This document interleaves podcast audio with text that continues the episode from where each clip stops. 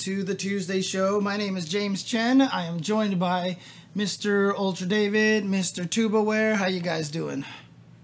Doing fantastic. May the force be with everybody. I'm doing Additionally, it's well- early May. What's going on, Tubaware? I'm doing a very well. Eat it, Casimir. Ha ha. Uh, what? Yes, he's more editing now, so he can eat it. oh, hey, he's just telling good old Casper, who's our editor these days, that he can honk off. Yeah. Nice work. Nice work. Here's what we got for you all today. You can see this on the side here. I can't believe all those words fit. NRS and Bandai put out a statement saying that WePlay won't be able to do stuff with their games anymore. We'll talk about that. Some players have had injuries. We'll talk about that as well. Capcom unbanned Stereo Blast. We'll have an interview with Kizzy K that I'm excited for, as I know the rest of these fellows are as well. We're going to have fun 5 5 matchup topics for you all. We got some other game news. There's actually significant other community news to talk about, some fun tournament results, and then we have a gaggle of UCTV bail- mailbag Gaggle. questions today. A Gaggle. gaggle of them. A We got a murder of them. Dang. Okay. A Okay. whole rucksack full. Correct. I don't know what you just said, but I like it. Rucksack. It's what they say. In A Scotland. rucksack. That's right. You, when you're carrying it around as you're carrying your bindle as a hobo in the 1910s. Uh, let's start by talking about Bandai and NRS's statements with respect to WePlay. So, as a little bit of a background here, WePlay has had tournaments in Ukraine that are extremely high production, and they've been using NRS's Mortal Kombat 11, and they've been using Bandai Namco's Tekken and Soul Calibur 6 for those events. Um, and they also have a sponsor in One XBet that we've talked about in the past that's pretty shady and seems to have been doing some illegal stuff. And Hmm. maybe its founders are wanted criminals. Um, Hmm. so that's so that's a bummer. And then the the last of their events was now a couple of weeks ago, right? We talked about it again. Really good production. Everybody who went there, all the players said that they had a good time. Uh, that was the case for each one of the events that they ran. Well, now a couple weeks after that, both NRS and Bandai Namco put out statements that were really similar. I'll read them for you because they're short. About at the NetherRealm same time as well, right? yeah, at the same time as well. Yeah, yeah. Hmm. NetherRealm Studios is constantly tri- striving to foster the best esports tournaments for our dedicated fans and community. Due to differences in vision, we will no longer allow our games to be utilized in WePlay operated esports events. And then Bandai's was Bandai Namco Entertainment is constantly striving to deliver the best esports tournaments and events to please our players and fans. Due to differences in vision and professional standards, we will no longer be looking working with WePlay as an esports tournament organizing partner. So, like Tubbo said, those came out at really similar times. They're very similar statements. I mean, it, it seems to me like maybe they coordinated on this. Yeah. I don't know. Yeah. you, you think? It, Probably. it definitely gives off that appearance. Yeah. And uh, So as far as, as, far as why they right. didn't give like an Mhm. explicit explanation. Yeah, they, they, there's no explicit explanation. I think I think the best that we can guess is the one X bet may be a big part of this. There were also uh, there was an instance where they took the character model or like made a new one somehow of some of the characters and had them do like kind of some silly or Wait, dumb things. like what? For example, they had you didn't see any of these, huh? No. So they had Scorpion and Sub Zero like playing a guitar, and the other one was singing and like doing like funky dancing. It was I thought it was pretty funny. Uh, they also It had the weird alternate reality stuff with Sonic Fox too. yes, they had they The had the weird alternate um, not, not alternate reality, what augmented, augmented reality. reality. Yeah. Yeah, yeah, where where Sheeva like interviewed Sonic Fox after Sonic Fox won, and it was like real awkward and weird. And then for the Bandai stuff, they had a scene where Ivy was doing like a basically a pole dance, Yeah, yeah. basically a pole dance. James, I thought you were a Soul Calibur fan. You didn't watch the the Soul Calibur. So? I, I was watching all the replay stuff, and I've been skipping between everything and Oh, going okay. straight to the matches. So Okay, yeah, this Yeah. was actually before. This was before the actual tournament started. They they had a DJ each day, like playing a DJ set. oh, okay, And- okay, okay. and okay. Ivy was was dancing to that. And then there was, I mean, there was also a situation where they showed like a "We'll be back" screen or something like that, and that screen had uh, what appeared to be Ivy taking a shower in the back, and you couldn't like see it, but like you know she's behind a she's behind a curtain, and like it's definitely Ivy like taking a shower. There. So Oh, I don't know. All, all I can do is speculate as to why this may have happened. nobody, there, nobody has said it publicly as far as I've seen. So anyway, that's the speculation. Uh, what did Sheeva sound like? 16-bit asks. Yeah, kind of like a deep voice. I mean, kind of how you would expect. They kind of similar to the game, to be honest. But yeah, uh, it was it was augmented reality Scorpion jamming out to some song. It was like an '80s song. I, anyway, I thought it was funny, but Generic 80s song. generic, absolute generic 80s song. I don't know why for sure. These are just my speculations. I don't know if you guys have ideas as well. I don't know. I mean, I'd like the over hope that- here. Get over like here. to- Anyway.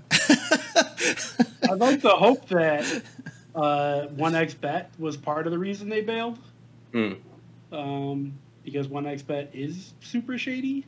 But I mean, we don't know. we don't know. There's One X Bet is involved with other esports and things like that, and they don't seem to be getting upset about it. So I, I don't know, man. I don't. I whatever. I, I, I'm glad that they did something. I guess like. Yeah. I didn't really enjoy that One XBet was sponsoring those events.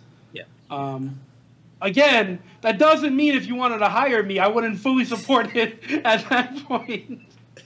uh, but no, but yeah, like seriously, like it, it seemed shady. So I'm glad that they took a stand. Yeah.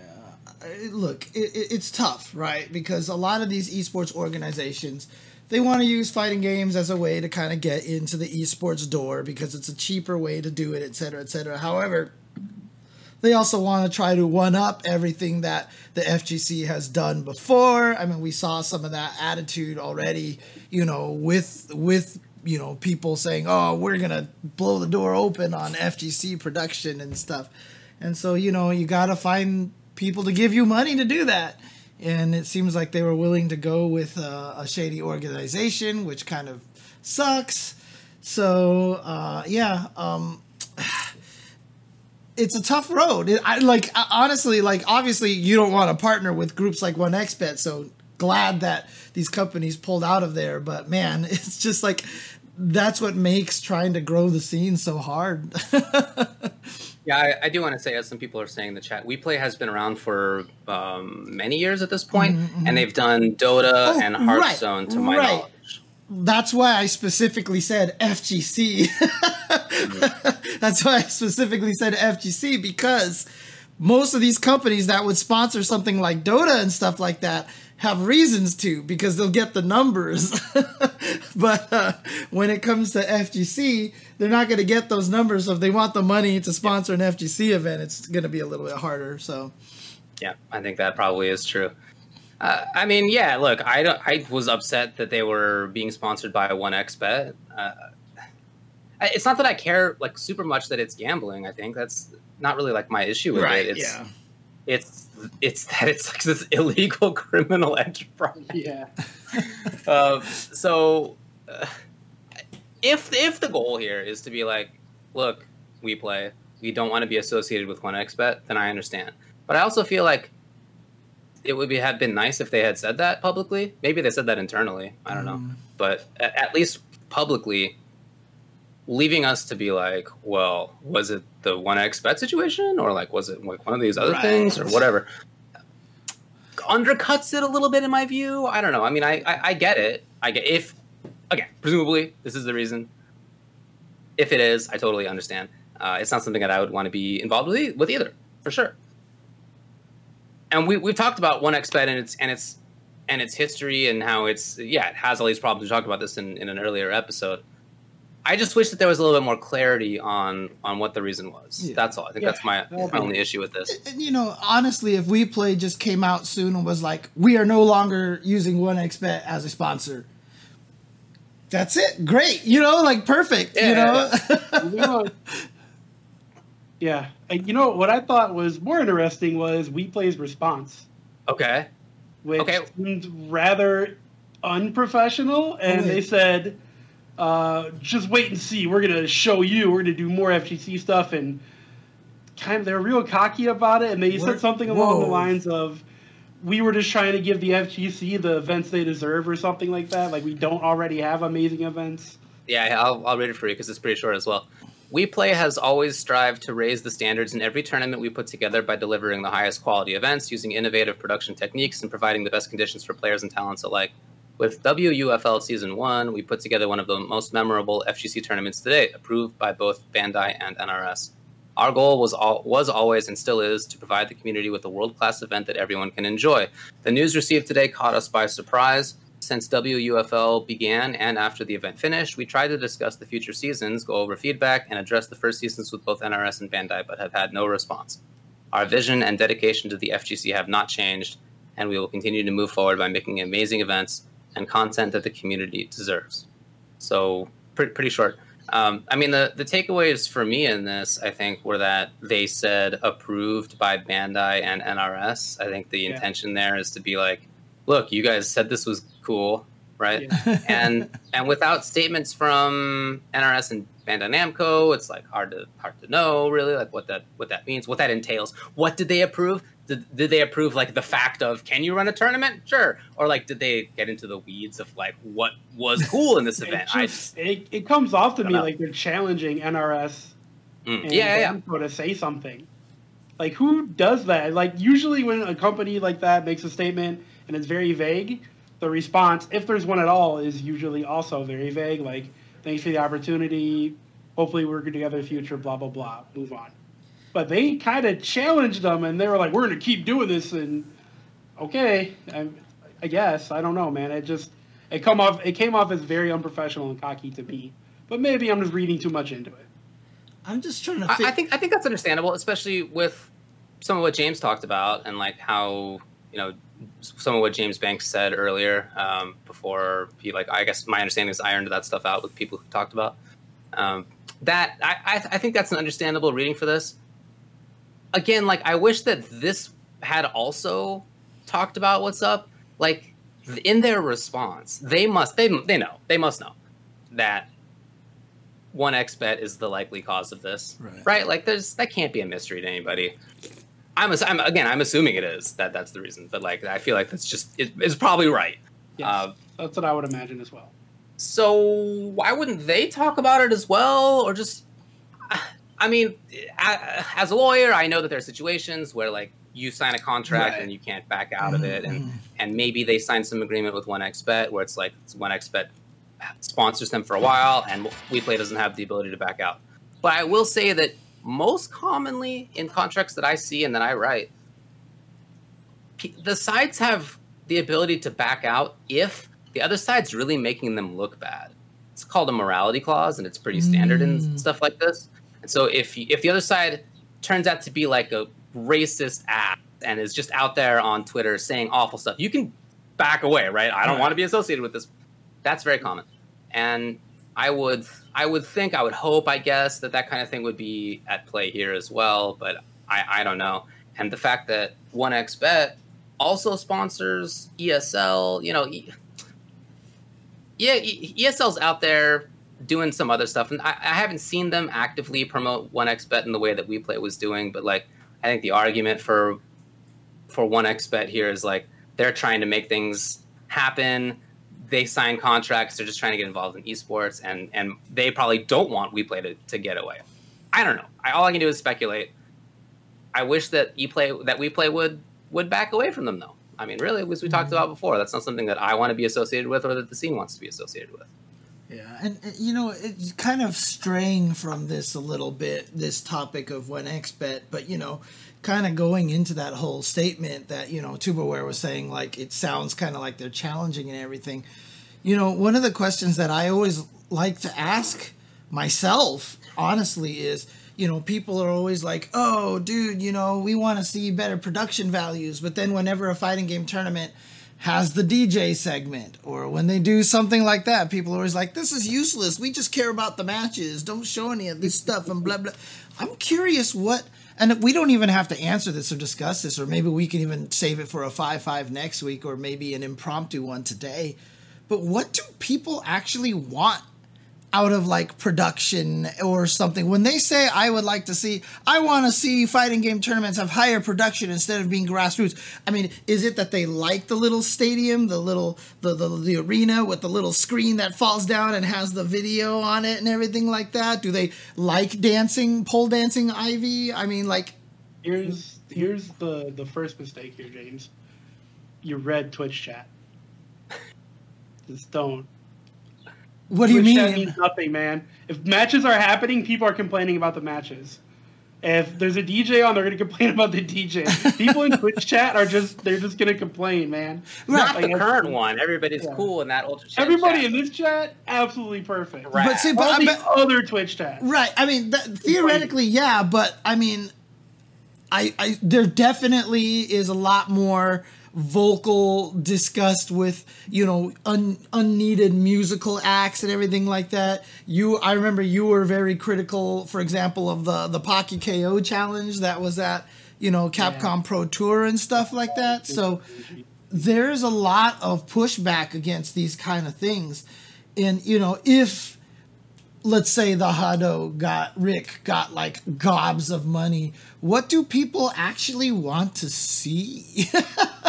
That's the question, you know. What is it that people actually would like to see? Uh, just a cooler set? You know, more effects? Uh, that's just really, I'm just curious. Because, you know, I can just imagine that somebody would be like, here's these cool effects, here's all these cool things. And then people would be like, why'd you spend money on that? Why didn't you just put the money towards the pot? You know? I'm just curious to see what people actually want. Well, I'm not really sure, but I can tell you that I saw comments on Twitter and the like that were like, I can't believe, speaking to NRS and Bandai, I can't believe you guys cut ties with WePlay because like that's all that was keeping your game alive. It was those were the best events, and now that they're not going to be there, like Mhm. just real stupid stuff. real stupid stuff. I know that for I mean the game of these three that I follow the most is is MK. There are m- more than one tournament every single night. More than one. Like it's Mhm. very common that the players DQ themselves from one event to play in another, or like hold up one to play another. Like it's happening all the time. There's so many events. I I know that there are at least several for Tekken and for Calibur as well. Like I know I can think of at least a few for both of those. So these are games that are they're doing okay. Like they are absolutely Yeah, not dying. And it but I, I also saw some takes from a couple of the players who did go to WePlay who basically said that, you know, aside from like whether it's keeping the scene alive, their their competitive drive isn't the same if there's not like in-person play, if there's not money on the line. And we play had those two things, and so they felt that it was like one of the few situations lately where they've really been able to get into it. Mhm. Sure. Uh, which which I, I I get. I get that feeling. well, you know, Anyway, hopefully by the end of the year you can have more of those situations here in the Yeah. states and not have to go to Ukraine with the invite of 16 people or whatever. You know, hopefully we can have real events. That would be nice. I mean, the thing that I want most out of this is just for, for me, the ideal situation is we plays like, all right, everybody, sorry that we were doing the one X bet thing. That was our bad, bad mistake. Like whoever made the bad choice, yada yada. We're not going to do that anymore. Uh, and then I don't know if that makes NRS or Bandai say, okay, you can have our games again. I like, I have no idea, Well, but I mean, that's what I hope they would do at least. it seems like if that was what we play was willing to do, then Bandai Namco and NRS probably wouldn't have put out that statement. How much you want to bet they talked to WePlay and WePlay wasn't backing down? Well, WePlay said they reached out and Namco and, and NRS didn't respond. Oh, Yeah. I guess it's true. They That's what I did, said. they They're did say that. challenging them. They're Right. trying to get them to say one X bet. Like they want that public confirmation. I think it's really weird. It's like Hmm. they're puffing their chest out. Like, what are you gonna do? And the answer is Bamco and NRS are gonna do anything 'cause they don't care. Yeah, I mean, ultimately, it's under their control. I think there's a separate question that we've talked about in the past. I won't get into too much, but like, should publishers have the ability to prevent other people from playing their games in tournaments? I don't know. That seems like a huge bummer, but that's the law. Certainly, that is the law, and It's they the have the ability to control that. Yeah. So it's it's their call ultimately, no doubt about that. Mm-hmm. All right. Anything else to say about this one? Nope. All right. Well, we move on then. I mean, I just, I, yeah, I don't have like a satisfying conclusion to that either because it feels like it's up in the air to me. But Yeah. Let's Look, move on. FGC, as we've mentioned many times, we've had our share of shady uh, tournament organizers. I talk to Arturo about this all the time. FGC is already so wary about things, and I think we're a little. Um, like those of us who have been here for a while, we're definitely more hypersensitive to it. So, you know, moving away from anything that has to do with One XBet, I think is uh, is probably a better idea in the long run. So. Absolutely. All right, let's start the timer over again. Let's go. All right. So yesterday, a player named Ominous in the NRS scene. He's been around for many years. He was a really strong player.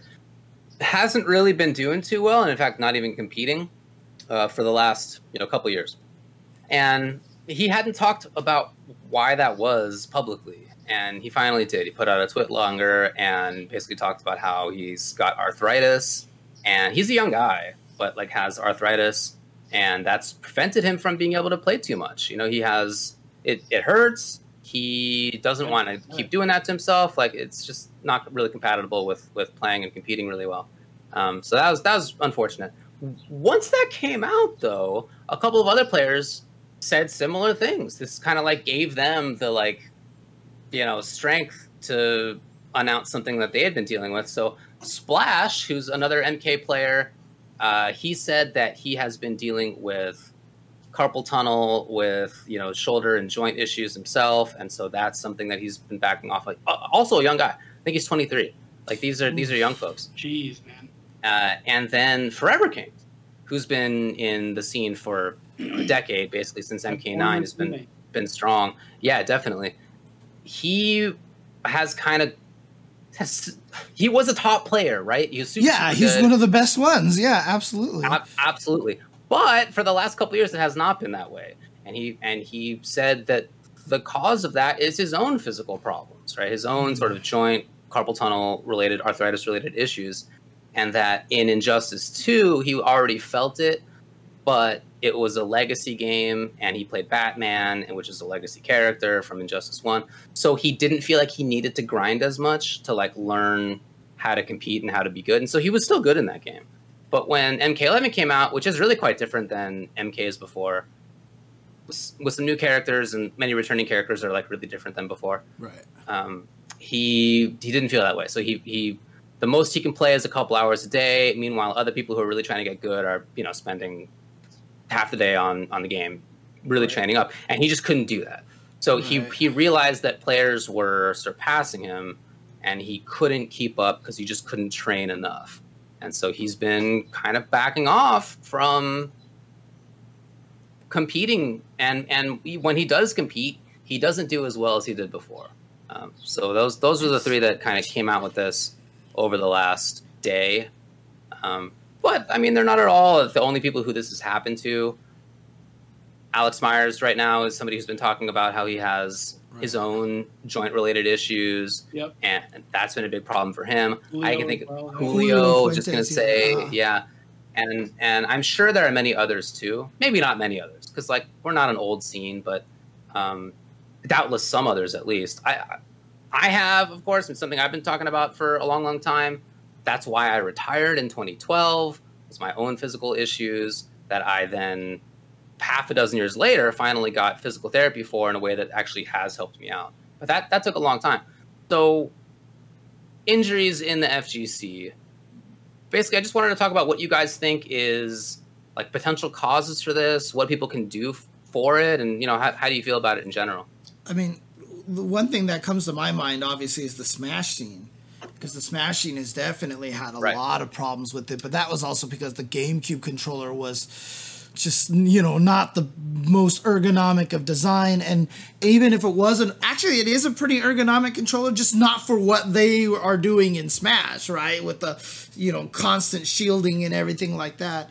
And, you know, part of my mind immediately went to I wonder if it has something to do with maybe the block button in in Mortal Kombat on pads because if you're holding the block button, you might accidentally hold it harder than you're supposed to because of just how people are and because you're freezing one hand and trying to move everything around and stuff like that. I wonder if it has something to do with that. Now, obviously, uh, Kitana Prime responded to my question and uh, said Ominous is a hitbox player. That immediately made me think of Sajam because Sajam actually almost messed up his hands with the hitbox. So it's just really like it's starting to open up my mind about these controllers and thinking a lot about what you're doing actually, David, trying to coming up with the most ergonomic controllers out there because what it really comes down to now is, you know, when people ask, should I use a joystick? Should I use a pad? Should I use a hitbox? Honestly, the answer is, is is is I don't even think is any of them are the best now. Find what is just most comfortable to you and make sure that you don't kill your hands, you know?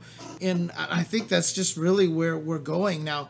Again, I'm wondering if Mortal Kombat has anything specific to it that makes it so that like Smash, it's particularly prone to this. But as you mentioned, David, I mean, David, we've obviously had a lot of evidence of uh, of you know like Alex Myers and Julio and other players. Goichi, yeah. Goichi even's having trouble Goichi. at one point in time, and then uh, who was it? Kudans.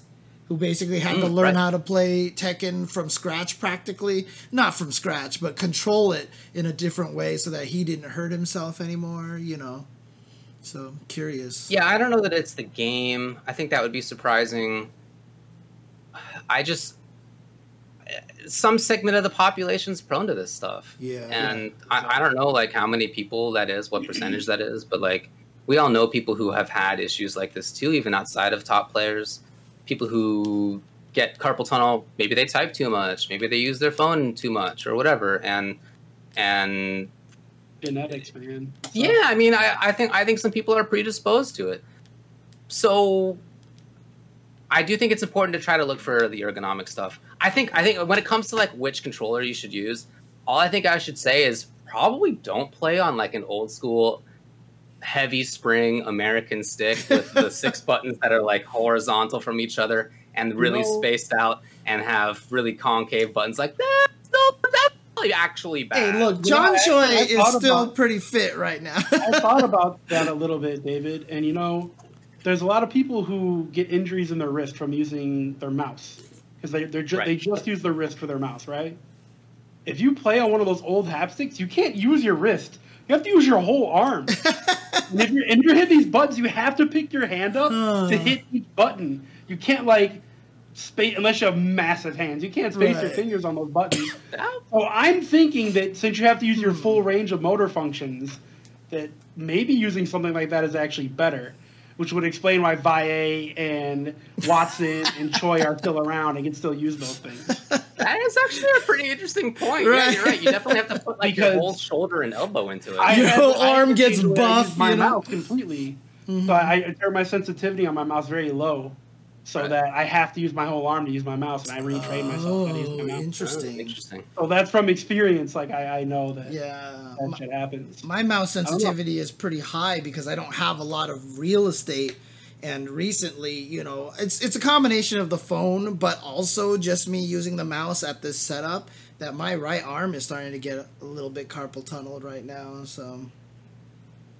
Well, that sucks. I'm sorry to hear that. Yeah. Um, so I have been talking with a couple of the guys who spoke yesterday about the fact that they don't really feel like they can play anymore. Uh-huh. Some of them have actively been pursuing solutions to this for a while, just like haven't really found the trick. I, I don't know that there is a trick, right? Like this is not everybody's solution to something that is actually that that can be solved. I think is what I should say. Uh, but like I hope that they can. So I've been talking with them about it because when it when it happened to me 10 years ago, really, is when I started to notice it in 2011, I think. When that happened, it felt very lonely, I think, because very few people had had that. I mean, we just weren't at an age where that was common. I don't know. Mm-hmm. There hadn't been that many people. There weren't a ton of fighting game players either, to be honest. The scene was much smaller. So uh, it just, I didn't know anybody to talk with about. I knew one guy, and he didn't really want to talk about it. so it was, lo- it was lonely. And, and although I had lots of friends, like who I did talk with about it sometimes, it's just it's just not easy to have a situation that few people like actually can empathize with you know? So like one year you're like winning tournaments and then the next year you can't make it out of pools and the next year you retire because of physical stuff not because you became an idiot like it's just you can't control yourself anymore. That's that's really frustrating and uh, i mean it's it's hard to retire from something that you love regardless but like I don't know that there's there's not an infrastructure in the FGC and probably nearly not in esports in general for people who have had that yeah. trajectory because it's just not that common yet. I think it will probably become more common as people are talking about in the chat, but for now it's pretty rare. So I really want to have like discussions with people and and not even just to be like here's how you solve it because like I don't I'm not a physical therapist or a doctor. I only know what happened with my situation. Right. But like just to maybe give them a little bit of feedback. Here's something else to try. Here's another way to phrase this. Here's another way to look at it. Or if nothing else, just to be like, look, I know it sucks. Crappy situation. I know because like a few other people understand how crappy it feels. I mean, for, for me, in, in looking back, you know, I've talked about this before. I was I went through significant depressions in the 2010s, and I really think that this had a big part to, right. to do with it because mm-hmm. I couldn't do the things that I loved the most playing video games and playing sports. I just had those were both gone and that was those outlets weren't there. I had I thought of myself like my self conception was fighting game player among other things and I couldn't do the fighting game player or those other things and that just it was a real big problem and and I don't want to see a next generation of players go through that uh, without at least having somebody who can be like yeah I can commiserate with you on how this sucks. Yeah, and again, I just think it's so important just to test out all the different things because, like, you know, Hitbox to me was like the future, right? This is the thing that's going to save us all from hand pains. And then, mm. you know, Sajam situation came out, and it just really depends on the person, the angles, how tense you get when you do everything. Like, the way that I type, the way I, like, I'm never going to get carpal tunnel from typing because I don't touch type like my hands are floating and they're never in a weird angle or anything like that. You know what I mean? He type with his mind. Yeah, I type with my mind. I mean, honestly, when I use a joystick, it's very similar. I, I my hand is never holding on to the joystick. Everything is just kind of floating and just kind of going wherever mm. it needs to go. So my hands aren't particularly tense when I play uh, joystick. And so, you know, I think if I played a pad, I would probably get more tense because I've actually played, you know, 3D games before where I'll be holding on the analog stick, but I want to move faster. So I start pushing harder on the stick and my thumb starts to slide off of it because also my thumb is getting sweaty and stuff like that. And, you know, like if I played on a pad, I probably would end up with carpal tunnel. But so just find what works best for you. And when you do, make sure you stretch, make sure you strength train your hands, your wrists, your arms, and, uh, you know, and just if you start to feel uncomfortable, just put it in mind really soon, really quickly. Just keep keep it in the back of your head, you know. So Tupperware, you said that you had problems with with the mouse. Yeah, yeah. When I was a kid, I didn't have a lot of desk space, so I had like one of those tiny mouse pads. Right. So I just learned to use really high sensitivity and hmm. only my wrist. Uh, has has that ever been a problem for you? Also in fighting games? No, not at all. What, what do you what do you think is the difference about how you're approaching those situations? When I hit buttons, I hit buttons like this. Like my wrist is firm. It's my okay. fingers that are moving. But if with my mouse, I was it was complete wrist action. Mm. A lot of left and right. If I play fighting games, there's basically no left and right with my wrist. Yeah. Huh. Same thing here. Same thing. Like I said, my hand is floating, so my hand, my wrist never moves when I actually play fighting yeah, games. It's just me back and forth closest I ever yeah. gets to when I have to hit multiple buttons. You know. I, I think it's what, what, what James was saying about different controllers all being okay if it's just in kind of a person by person basis. I think there is truth to that, but I also think that there are people who are using the thing that they're playing with in an incorrect way, yeah. in a way that's harmful yeah. to them. Mm-hmm, mm-hmm. Like so, a couple of the players talked about the fact that they they ha- now having like realized that they're in bad shape that they've been playing wrongly with the pad, like putting their hands in wrong situations or just like dangerous ones and, right. and having having bad posture and you can definitely do that. And and I know people who play on, on stick who I look at their hands sometimes when they're playing, and I, you know, guys who who have their wrists like all all wild like this. You ever seen Yeah, that? Yeah, have, like yeah, really yeah, weird positions uh-huh. in Yeah. their hands. Uh, and that that stuff now that I think about it, it that's worrying. I think for long term. And so, regardless of whether you're playing on on hitbox, and pe- different people even play on hitbox differently, right? Some people have their wrists really close together and they're kind of like splayed out like this. mhm. Some people are taking it at different angles. I think I think there has to, we have to like do a better job at at showing people how to play the one that they're trying to use. Maybe before even being like, well, have you tried pad instead, or have you tried hitbox instead? At the at the start, just be like, hey, like, are you holding the stick correctly? Are you holding your hands in the right spot? Like, or are you holding the pad incorrectly? Or like, what? Like, how are you approaching these situations? Because I want a I, world I think it's I think it can be better. where the FGC is so big that you can make a living being a consultant on what controller you should use.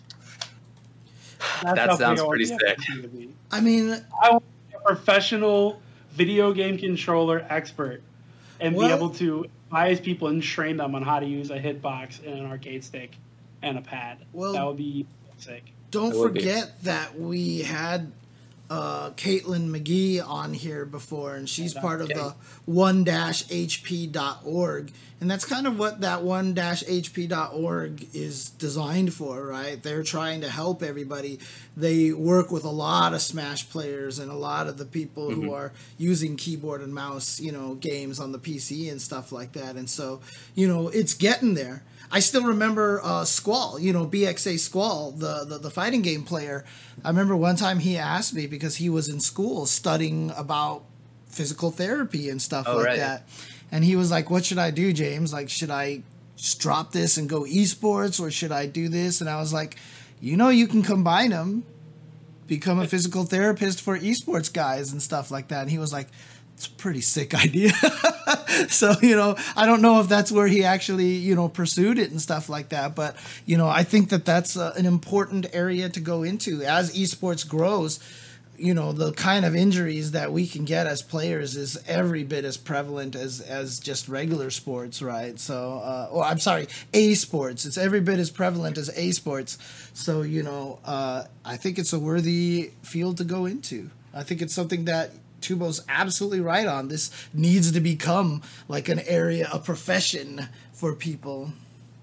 Well, I do know that physical therapists um, do specialize, or maybe not even specialize, but like understand injuries from typing and from Right. Mm-hmm. using a mouse because that's even outside of games. We've been doing that just for work for like thirty years at this point. Right. Right? Like there are people, people whose whole careers has been like that. So yeah, there, so there are, there are occupational therapists, there are physical therapists who are who are doing that stuff. Dude, the worst And- carpal tunnel I ever got was in our from our computer lab when I first started uh, at my last company, which was there were two racks of computers because this is before virtual machines and everything like that.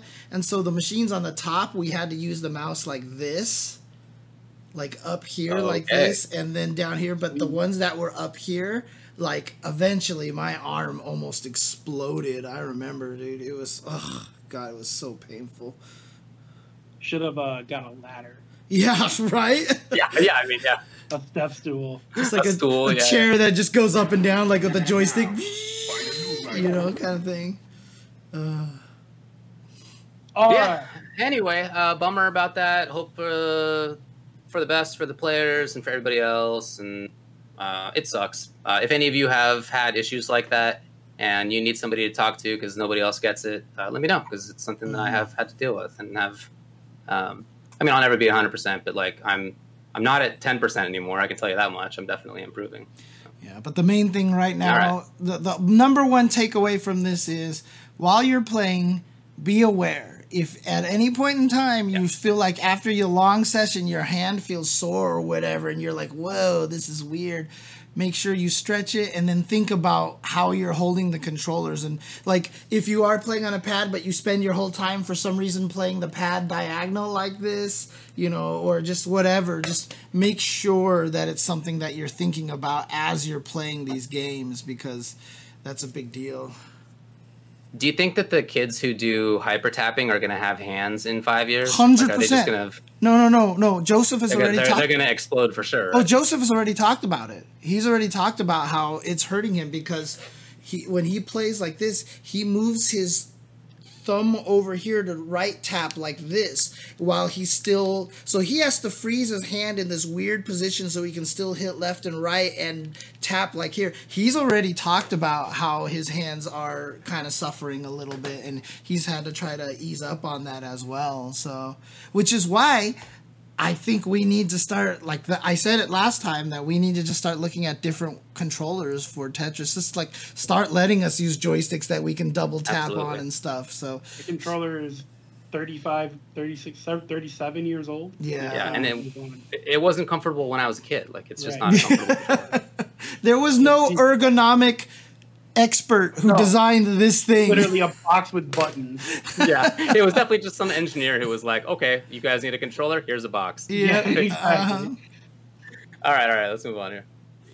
So the next one is uh, from Capcom about Capcom. Um, now, a year ago, Capcom banned Ceroblast for uh, saying racist stuff, using the N word on stream, and that was that was in conjunction with banning somebody else. I don't remember, um, and that was that was that was a year ago, right?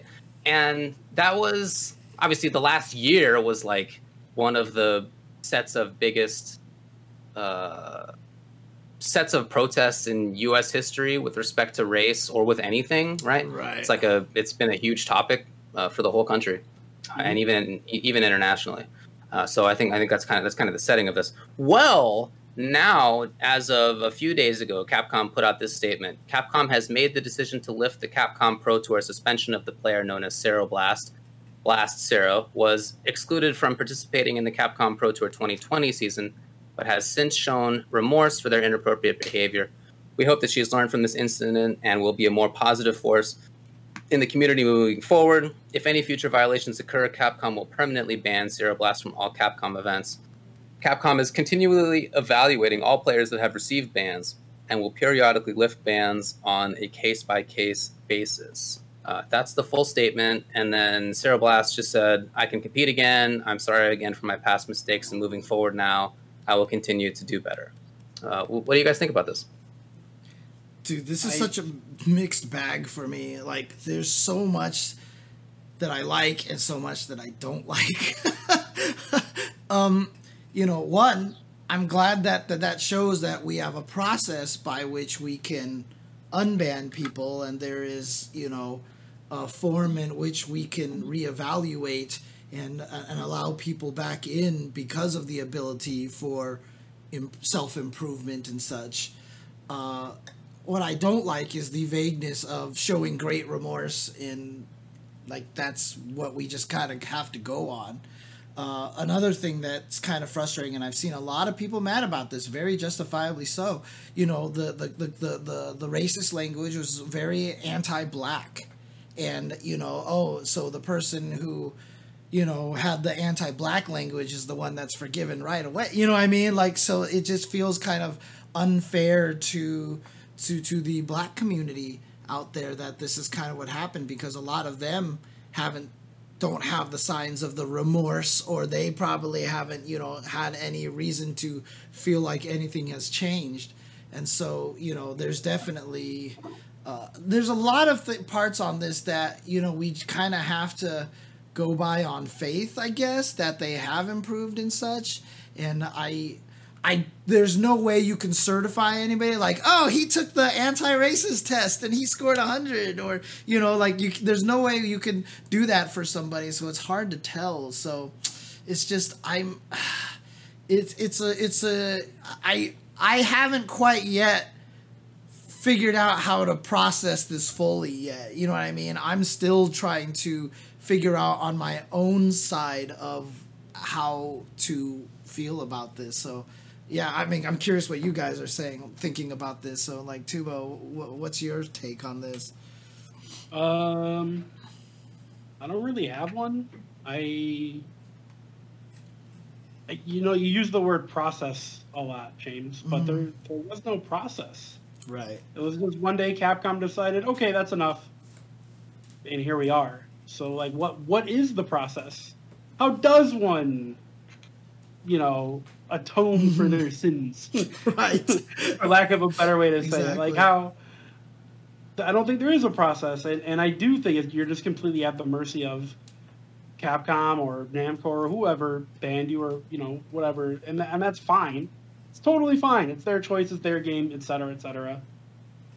It's just uh, it it- it's weird to me. Like I, I don't know. Yeah, I don't have much thoughts on it. I I hope that Sarah learned her lesson and can move forward and all that.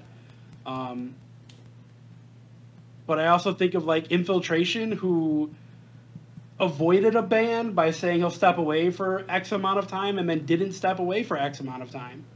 It's like, yeah, I'll be gone for a year, and then within like nine months he was at Evo. Mhm. So it, it just, I don't know. I, I wish I wish things were more black and white. I wish these companies would make things clear on how they're going to go about banning people and how they will go about forgiveness and, and things like that. But um, the, the the real answer is it's it's not black and white, and it is tough, and it'll always be a judgment call. So it is what it is.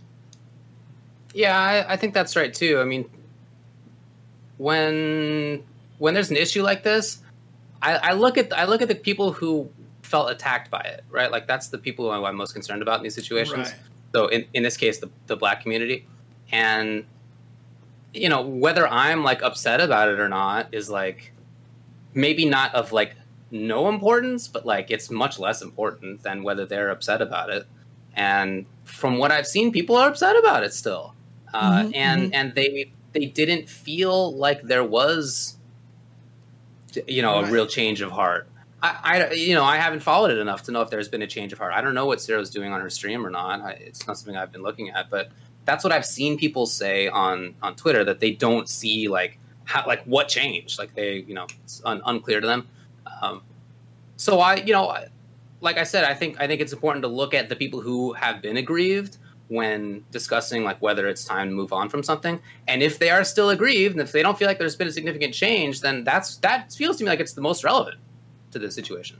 And it doesn't seem like they they feel that way. So I so from that angle, it doesn't feel like a good decision. Um, I mean, on the other hand, like I do, I it it's it is important to have like a way to get back if the person is has moved on. Ha- well, not just moved on, but like has Learned yeah has learned and changed. Exactly. Yeah, that definitely is important to like know that that's an option. Um, but yeah, there doesn't seem to be like a public process, and and I think in particular, I think back to what David uh, Com Warrior said on our stream last year when we had guests on Mhm. to talk about like how it is to be black in the FGC and larger world during all the BLM initial protests. Um, and he was basically like, "Look, Capcom, like, I don't, I don't care if you're uh, doing things that are like supposed to make me feel better. I want, I want to be like in that room, or I want somebody from my community in that room making those Right. decisions." Mhm, mhm. and I don't know if that's there. I, you know, I can't be sure that it's not there because I don't actually know that many people who work at Capcom anymore. Um, I don't know like who who works there, but that that's definitely sticks in my mind, and I'm not sure just based on how this was decided and announced that that they do have that.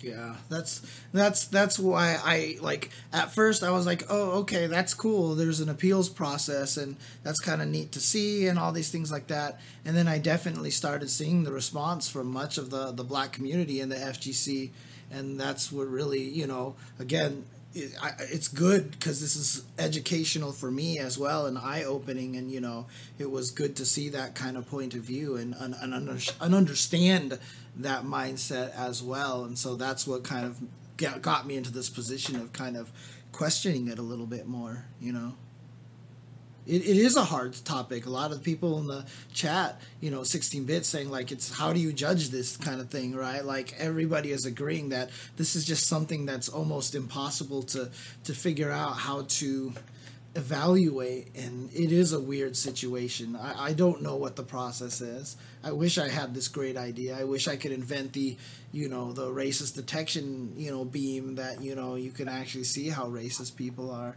you know and be kind of neat but it's it's impossible right Yeah. Well, I, I don't know what else there is to say on this. The question below us is, was it a good call? I think all I can say is that I would defer to the people who feel like they're to, to the people who are in the aggrieved community, Mm, and it yeah. seems like they don't think it's a good call, and so that's, you know, yeah, that seems like the authoritative take to me. Yep. I mean, like that's that's what I would want in situations where there's anti-Semitism. Like sometimes I see people being like, "Oh, this wasn't a big deal," where like I think it's a really big deal, and other people. There are other times where I'm like, "Well, I don't think that's a big deal," and then other people are like, "Shouldn't you be mad about that?" Like I, I, I understand how that kind of thing feels. It's not something that happens as often as like anti-black racism, obviously, but it, you know, it's an insight into it at least. Um, and I, I think that's how I would want it to be treated in, in my case, at least. So I, that's what I would give to them as well. Okay. Alrighty. Bring on Kizzie. Yep. Let's, uh, I guess, take a break then, and Yeah, we'll take a break. have good old Kizzie Kay I mean, on here. We'll talk about Kizzie Kay. playing. We'll talk about competing in multiple games. We'll talk about content creation. We'll talk about Guilty Gear Strive. I mean, maybe we should even ask Gil- Kizzie about what he thinks about this whole entire thing, right? I mean, it would be kind of interesting. We'll see if he's we, down. we should we should clear that with him before we. yeah, go for sure, for sure. Yeah, we're not gonna just leap it, leap No, onto I him. don't want to spring that on yeah, him, yeah, but exactly. okay. So, all right, Hey, cool. Kizzie, by the way. yeah.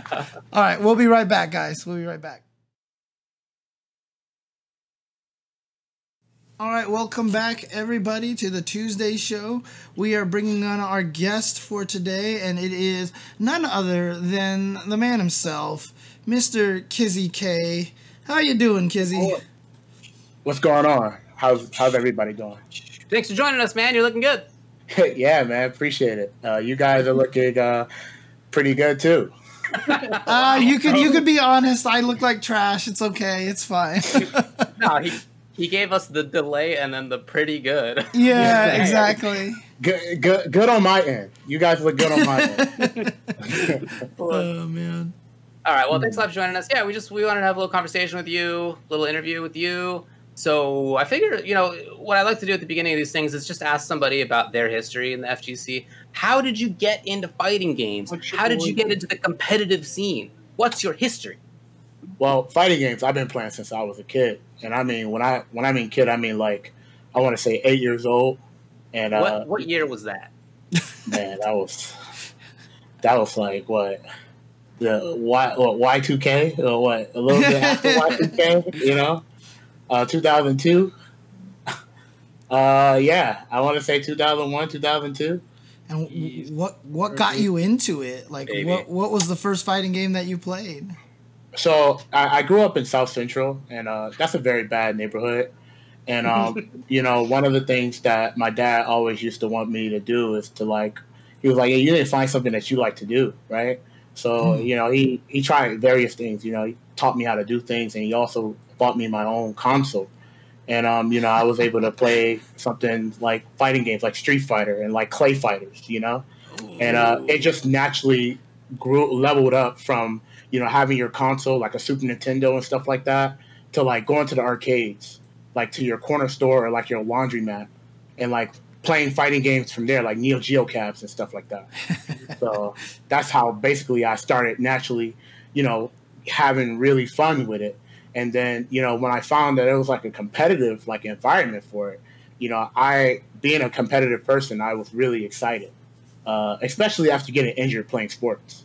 So Mm. I was able to kind of like find like a, a replacement, you know, and uh, Hey, I just naturally just got into it. What what sport did you play and what happened? I played football. I tore my ligament shoulder. Like, uh, I tore a ligament off my shoulder. Ah. Yeah.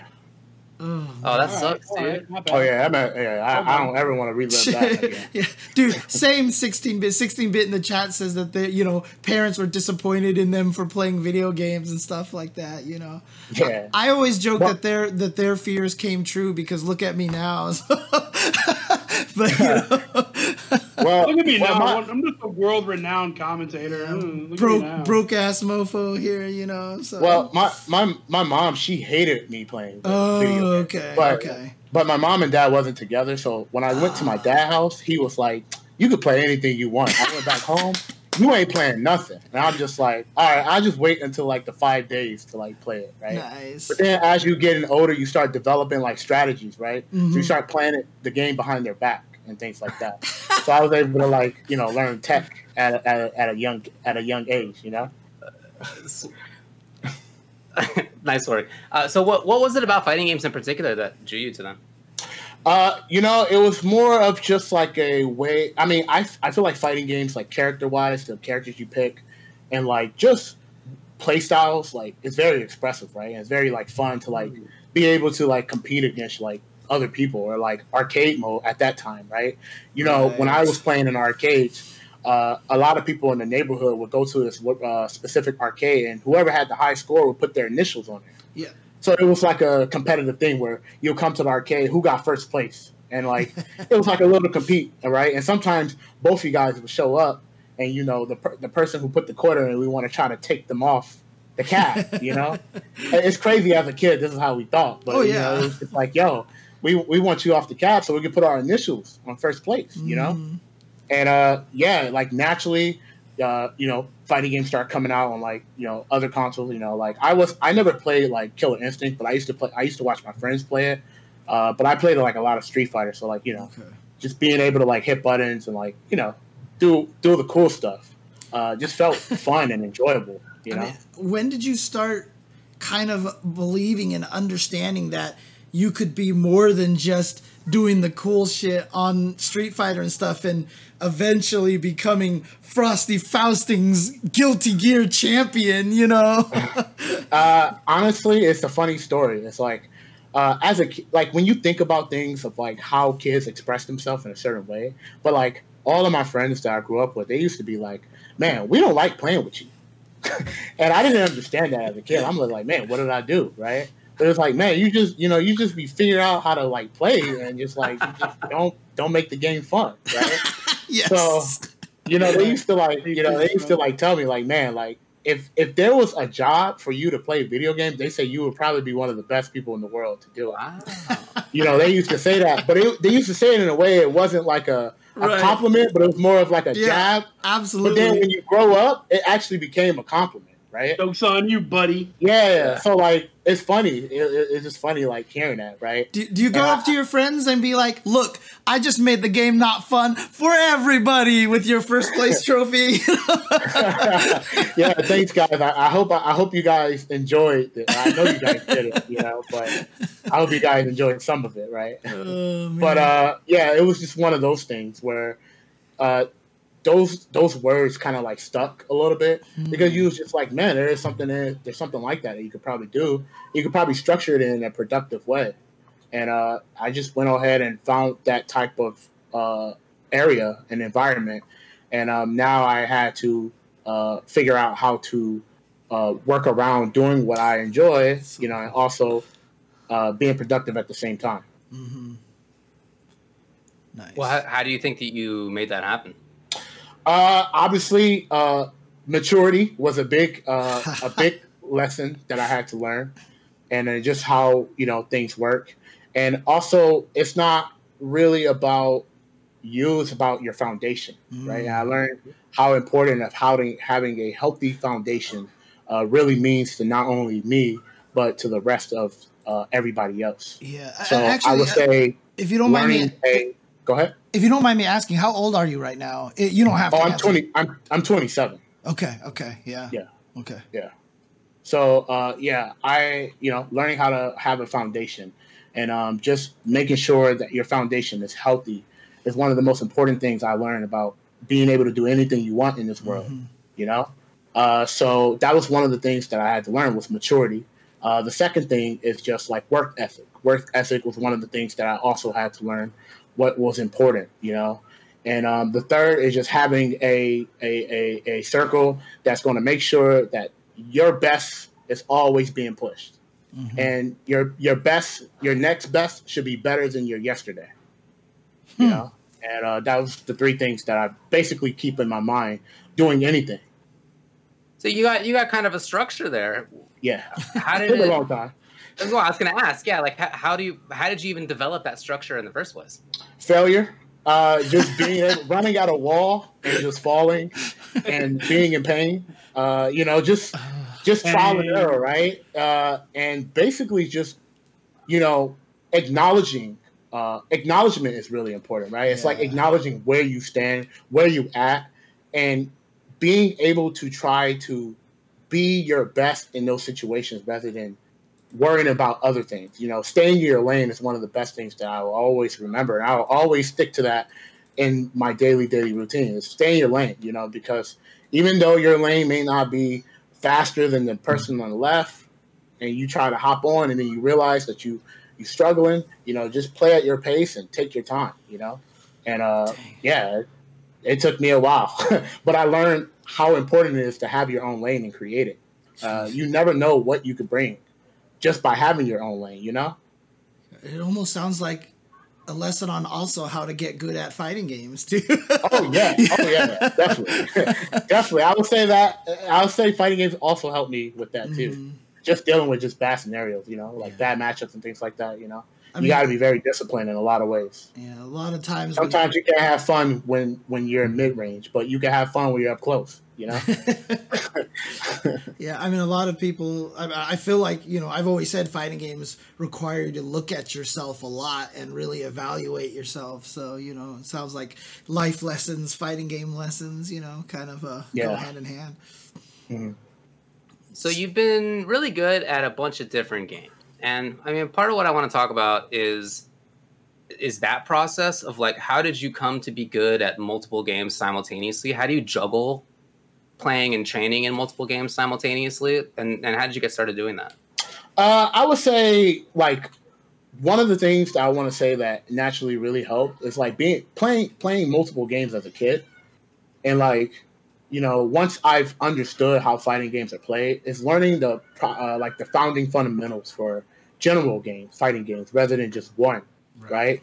So uh, it's very easy for me to pick and point out things that I feel, in my perspective, that is very strong and fits me as a player and, you know, overall just play styles and things like that. Like, I really feel like there is a foundation that you just can learn. And once you learn that, uh, everything becomes two plus two equals four, you know? Mm-hmm. Honestly. And I just feel like as you progress in different games, you know, there's different equations that you have to learn. But that takes time, right? But the the core asset is just like you understand this. You understand how to get point A to point B, and uh, I feel like once you get once you have that where you go to point A, point B, then you start seeing how to get to C and down the line and everything else. Sure. I feel I feel like you're underselling how difficult that is a little bit. like I know I know for many people it's something that is hard for them. Even players who are really successful in like one individual game find it difficult to be good simultaneously across multiple games, there aren't that many people who have success across multiple different games. Mm-hmm. I mean, for you, like even like subgenres of different fighting games, right? Like kind of like anime air dash fighters, also things like SamSho. Like you've you've played pretty different things. Mm-hmm. Um, do you do you feel like this kind of the approach that you're bringing of like having an equation, having a structure, are those things that you would attribute to your success in this, or is this some, something that's different from that? Uh, I would say part of it being able to be successful at it, yeah. But obviously, I really feel that you know being able playing it naturally, being young, uh, can also be a big contribute. But I I generally believe that if you learn a specific thing, I feel like once you learn it, it takes time.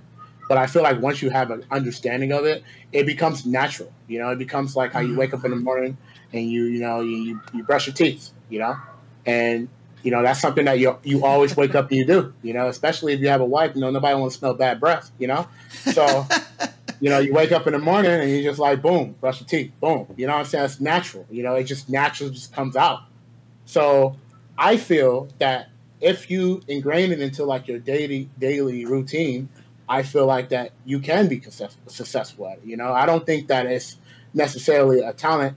I do feel there is some talent that works with it, but I re- I truly believe that if you really work hard, you can do it. You know. Listen, Bob. Listen, everybody who's at top level says that shit and believes that shit. They you know do. why? Because you're fucking talented, bud. That's why you're there. All right, not everybody. Listen, I can play for eight hours a day, and well, I mean, I'll beat Kizzie's ass, but I can play for eight hours a day, and I'll never beat Daigo's ass. You know, like, and he can play for eight hours. His eight hours are way better used than mine, and there's nothing I can do about it. That dude is a genius, right? Yeah. I, I, I've often talked about how I feel like, you know, you can achieve it and it's not necessarily all talent. For Kizzie, it sounds like a lot of it is talent. yeah, this man was like, yep, I wake up, point A to point B, anti air, footsies, facing, got it, write I mean, it down, throw it I to mean, my bag. I mean, like I, like I said, I run into a lot of walls, and uh, I have a lot of scar on my hand and on my body to even show you that you know it may sound easy how I'm speaking it, but I have the scars to show you guys Of that course. it wasn't I'm, easy. I'm not saying that you don't work hard. Obviously, if you're at the top of anything, you work extremely hard. Mhm. I'm just saying we could work even levels, and you're going up here, and I'm like inching. Is what I'm. Well, let me ask you this, Kizzie. Uh, I'm assuming that this is correct, but your favorite game is Guilty Gear, right? So, Uh, my favorite game is actually BlazBlue. Oh, okay, Yeah! okay, okay. I actually like Blaze Yes. In So- the in the great, this was one of the questions I wanted to ask, and I was going to be a troll about it, and I was going to save it to the end. I was going to ask which one's better, BlazBlue or Guilty Gear. Oh, Blaze Blue. Bla- you came out with the right answer. I love I love BlazBlue. I love Guilty Gear too, but BlazBlue is like, you know, like if BlazBlue ever called me on my phone, I would pick up right now in the middle of it. Like I would be like, you guys gotta hold up. So, BlazBlue is calling me. Right now. what is it about BlazBlue, and what is it about you know the anime kind of games that appeal to you so much? I wouldn't even say it's just like the anime side. It's just like the the the, the system mechanics, like the the options, like the the character designs. Usually, like I feel like every character is so different. Like it's it's it's almost like you know how like everybody loves Killer Instinct because Killer Instinct feels like they have Yeah, nothing but like different type of characters. That's like BlazBlue, but like with more air dash options. And like that's and that for example, I just I naturally chose BlazBlue first. So BlazBlue has that special place in my heart. Uh, gotcha, Yeah. gotcha. Uh, but just dude, the artwork, like like barrier, barrier blocking, like uh, uh, instant barrier blocking. Like there's so many like there's so many mechanics that it, it just makes the game like even if you play that game for 15 years, you might learn something to, like new today. Mhm, mhm. You know, there's just so many things about that game, and I love variables. And that game has one of the most many variable games. Like it has many variables in that game, and uh, that's another thing that keeps me like, if I play BlazBlue, it's just like, man, that was really good. You know, like it's just like a, it's like an adrenaline rush. You know, Right, right. So, I'm sure you played a bunch of the Guilty Gear Strive beta. Uh, How? What do you feel about Strive right now? And are you excited about its release coming out pretty soon? Well, Yeah, uh, so before, I- before you answer, before you answer, what did you think about the last beta, and what do you think about the changes moving forward uh, with the next beta coming up? Well, I all I love all fighting games, so I'm all, I'm naturally going to be hyped for uh, Guilty Gear Strive. Naturally, right? I, I just love fighting games. Sure. Uh, I've been pretty hyped for Strive release for a very long time. You know, it got delayed a couple of times. Uh, playing the first beta, uh, I wasn't I wasn't surprised of the direction that it was going to, uh, and it kind of like made me think about like what what's the new like foundation they're trying to aim for. Uh, and I felt like for the first beta that it was kind of like it was like scribble scrabble, right? It was like they had a lot of ideas, but they were stretching themselves too thin, and some of the ideas didn't connect well with each other. But now, reading like the changes and things like that, I could slowly try. I, they're slowly trying to tie everything together, you know. And um, that's naturally how all ArcSys games, when the first game comes out, it's one of the most ham broken games that you could ever think of, right? So I'm just glad that they're more, you know, first of all, kudos to Arc System Works actually communicating with the US side. This is like one of the first companies that's actually doing that Mhm. uh, from, from the overseas area. So I'm pretty uh, happy about that. So the fact that they're being vocal and like trying to give an explanation of what their direction is going, I'm very happy about that. So uh, even though like the first beta wasn't the greatest uh, experience, like in terms of like you know learning things, I had a lot of fun because it definitely felt like a new and fresh game. And now for the new beta that's coming out, I'm super excited for all the changes uh, that they're going to be introducing. Uh, the only thing that I'm really, really concerned about is uh, they took away like where you do more hits. Uh, it does a lot more push pushback, pushback, Oh, and uh, I was a little sad about that because I felt like having a lot of hits kind of made it like cool and like you know creative in a lot of ways. But it seems like they're very afraid of that. yeah. So I'm really hoping that that change gets reverted later on in the future. But overall, the direction seems pretty pretty fair for what the where where they want the game to go. So I think it's pretty good from that perspective. So I think the develop uh, the, the the direction that uh, Arc System Works wants to uh, push Guilty Gear Strive is, I feel like they want uh, players from other games to actually play Guilty Gear uh, and make it uh, as easy and understanding for uh, for them. Uh, of course, uh, newer players outside of fighting games, right? But I feel like their main goal was to uh, appeal to them uh, more than the actual uh, Arc System Works players that were playing the game at the time. And um, with those changes, uh, they did a lot of like you know uh, adjustments. That uh, if you were a older, experienced Guilty Gear player, that game felt the most difficult to understand than other players coming in and learning Strive. Like I feel like they had an easier time because Mm. they didn't have to unlearn Mhm, the skills that they learned from the older games, uh, which makes it hard. You know, imagine trying to learn and then unlearn at the same time. That's like really difficult, right? You know, it's funny. It's funny, Kizzie, because some Guilty Gear players that are, are buddies of mine have been giving me shit because I told them I'm not going to learn Xrd because it would screw up my game for Strive. Like, why would I get all this muscle memory for stuff in Xrd that I'm never going to use in Strive? And they've been like, oh, you should still just learn Guilty Gear anyways. Like, I got into heaven on the beta without knowing shit about Guilty Gear, so I'm flagging on them anyways. Yeah, like I I also told a lot of people I say, hey, if you want to play the older Guilty Gear games, you want to play the game for what it is rather than it get re- like it getting ready for you for Strive. Right, Like exactly. Mm-hmm. you shouldn't play the older games for Strive. You should play it because you want to play new games or you want to play these type of games to like learn the characters. But I always told everybody, I said, hey, you know, if you want to learn this game, uh, it's cool, but don't don't thinking that this is going to get you ready for Strive. Strive is a whole different foundation, and I said it's fine. I'm like, it's fine. Like, there's nothing wrong with that. I think it's a good direction for what ArcSys want. Like what ArcSys want is a it's an amazing direction, right? Because most people who play the game who never played Guilty Gear before loved it. Mhm, They they I- love that game. They love that game. I haven't heard zero complaints outside of like little various changes, like you know the lobby system, like anything that is Yeah. not fighting, like it's Right, out the game, It's like the most complaints, right? Mhm. So I that's why I feel like it was a great success for uh, for that perspective. Yeah, just if you want to learn the old Guilty Gears, learn Potemkin and Xrd, just so you know you don't have to worry about a lot of the chain combo changes, and you'll suffer, and then you'll get to Strive, and then all of a sudden you'll just have immense power. Yeah, man, it's just given. It's too late for that, man. Strive is comes out in a month. Yep. Yeah. Like you know, like before before you play Strive, you know, you you're gonna be having a hard time. You're gonna feel lost, and then when Strive come out, you join the society, and society has your back. Uh, another question I wanted to ask because I asked the same thing to Justin as well. Uh, you know, you've seen Justin with an increase in the content creation, the you know differences in the YouTube thumbnails, and he's really kind of go. And I asked him, you know, how much Panda Global had to do with that. You're part of Panda Global, if I'm not mistaken, right? So, and Yeah, uh, I am. like yeah, am how part- much has Panda Global helped you, you know, with your own Kizzie Kay brand and such?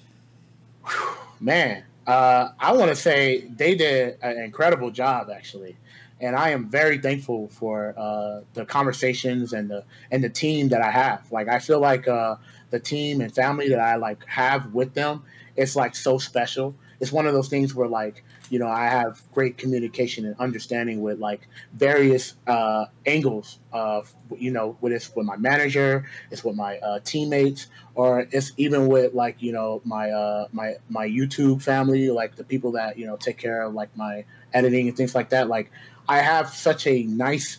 It's so natural, you know. Like you know, they'll ask me things, and I, you know, they'll be like, "Hey, can you, you know, check? Can you do this sometimes?"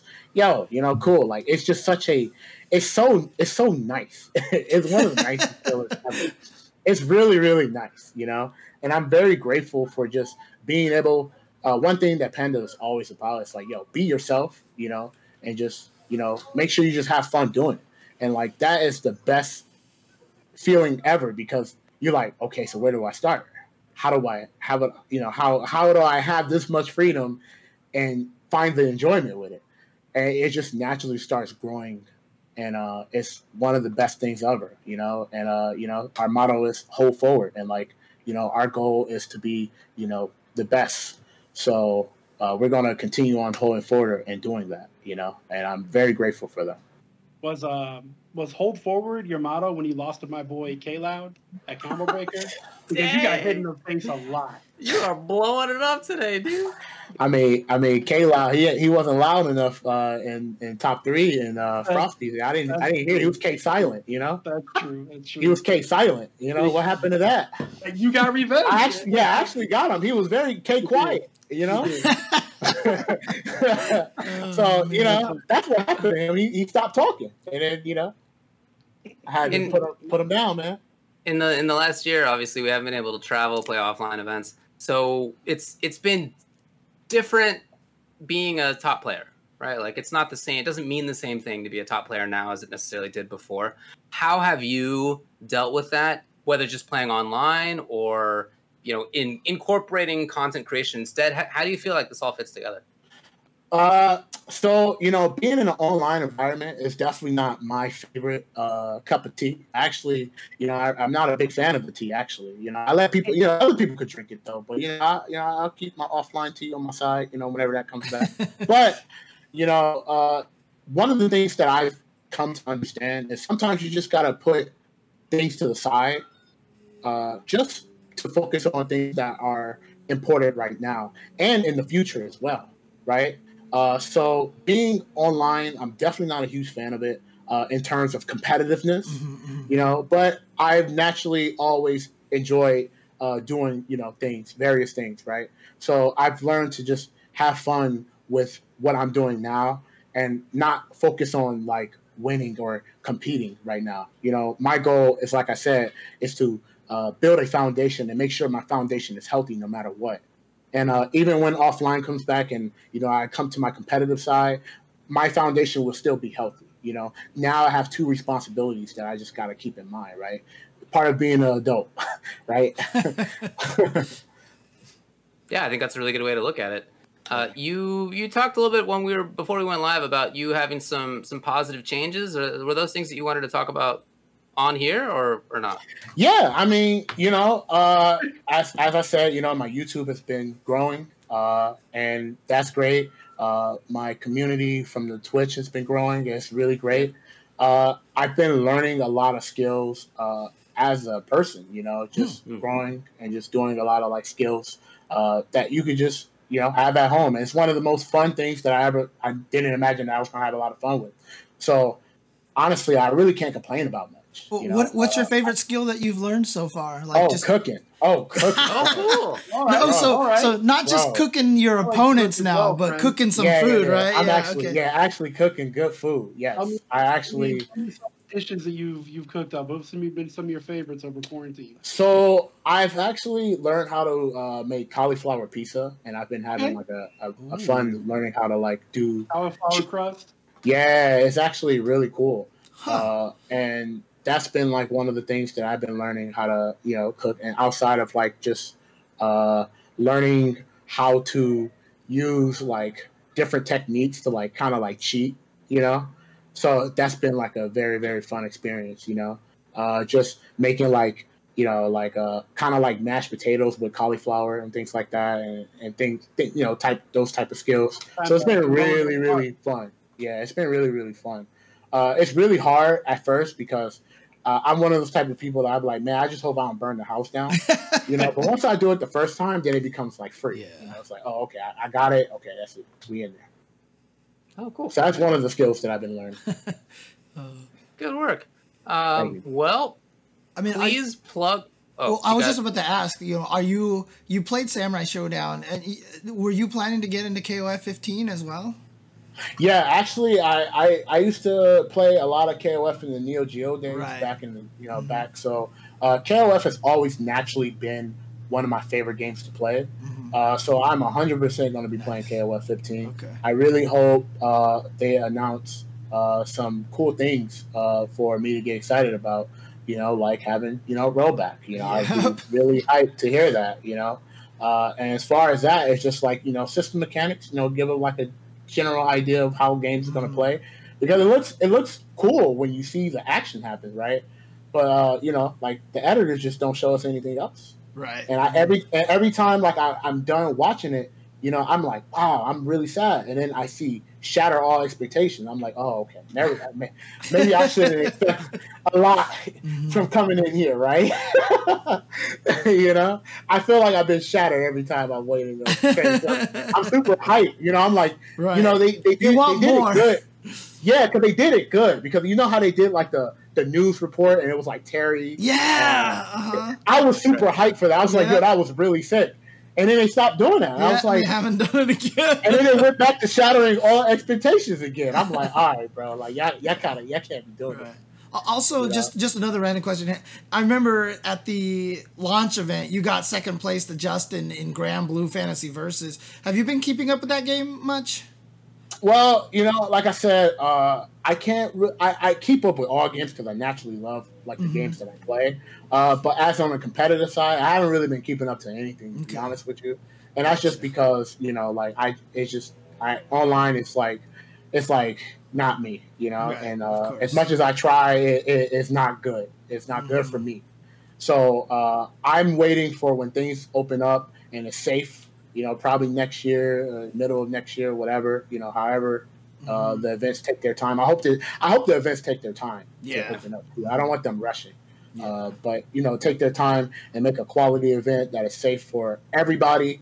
You know, uh, and I'm literally mean everybody. And you know, then we'll be able to play some Granblue again and Strive, and who else? Who else? Who, who knows whatever's going to be on the uh, on the roster? You know. Go back to cooking the players instead. So Yeah, you know, and then and then after we're done, I'm done cooking them. I'll make them some pizza.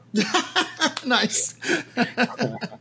I'm, I'm, I'm looking forward to trying your pizza in the future, dude. Yeah. That sounds Oh, really cool. oh, it's it's amazing. Trust me. sounds cool. Yeah. Yeah. Gonna cook the players and then give them a pizza your mind. All right, so there you go.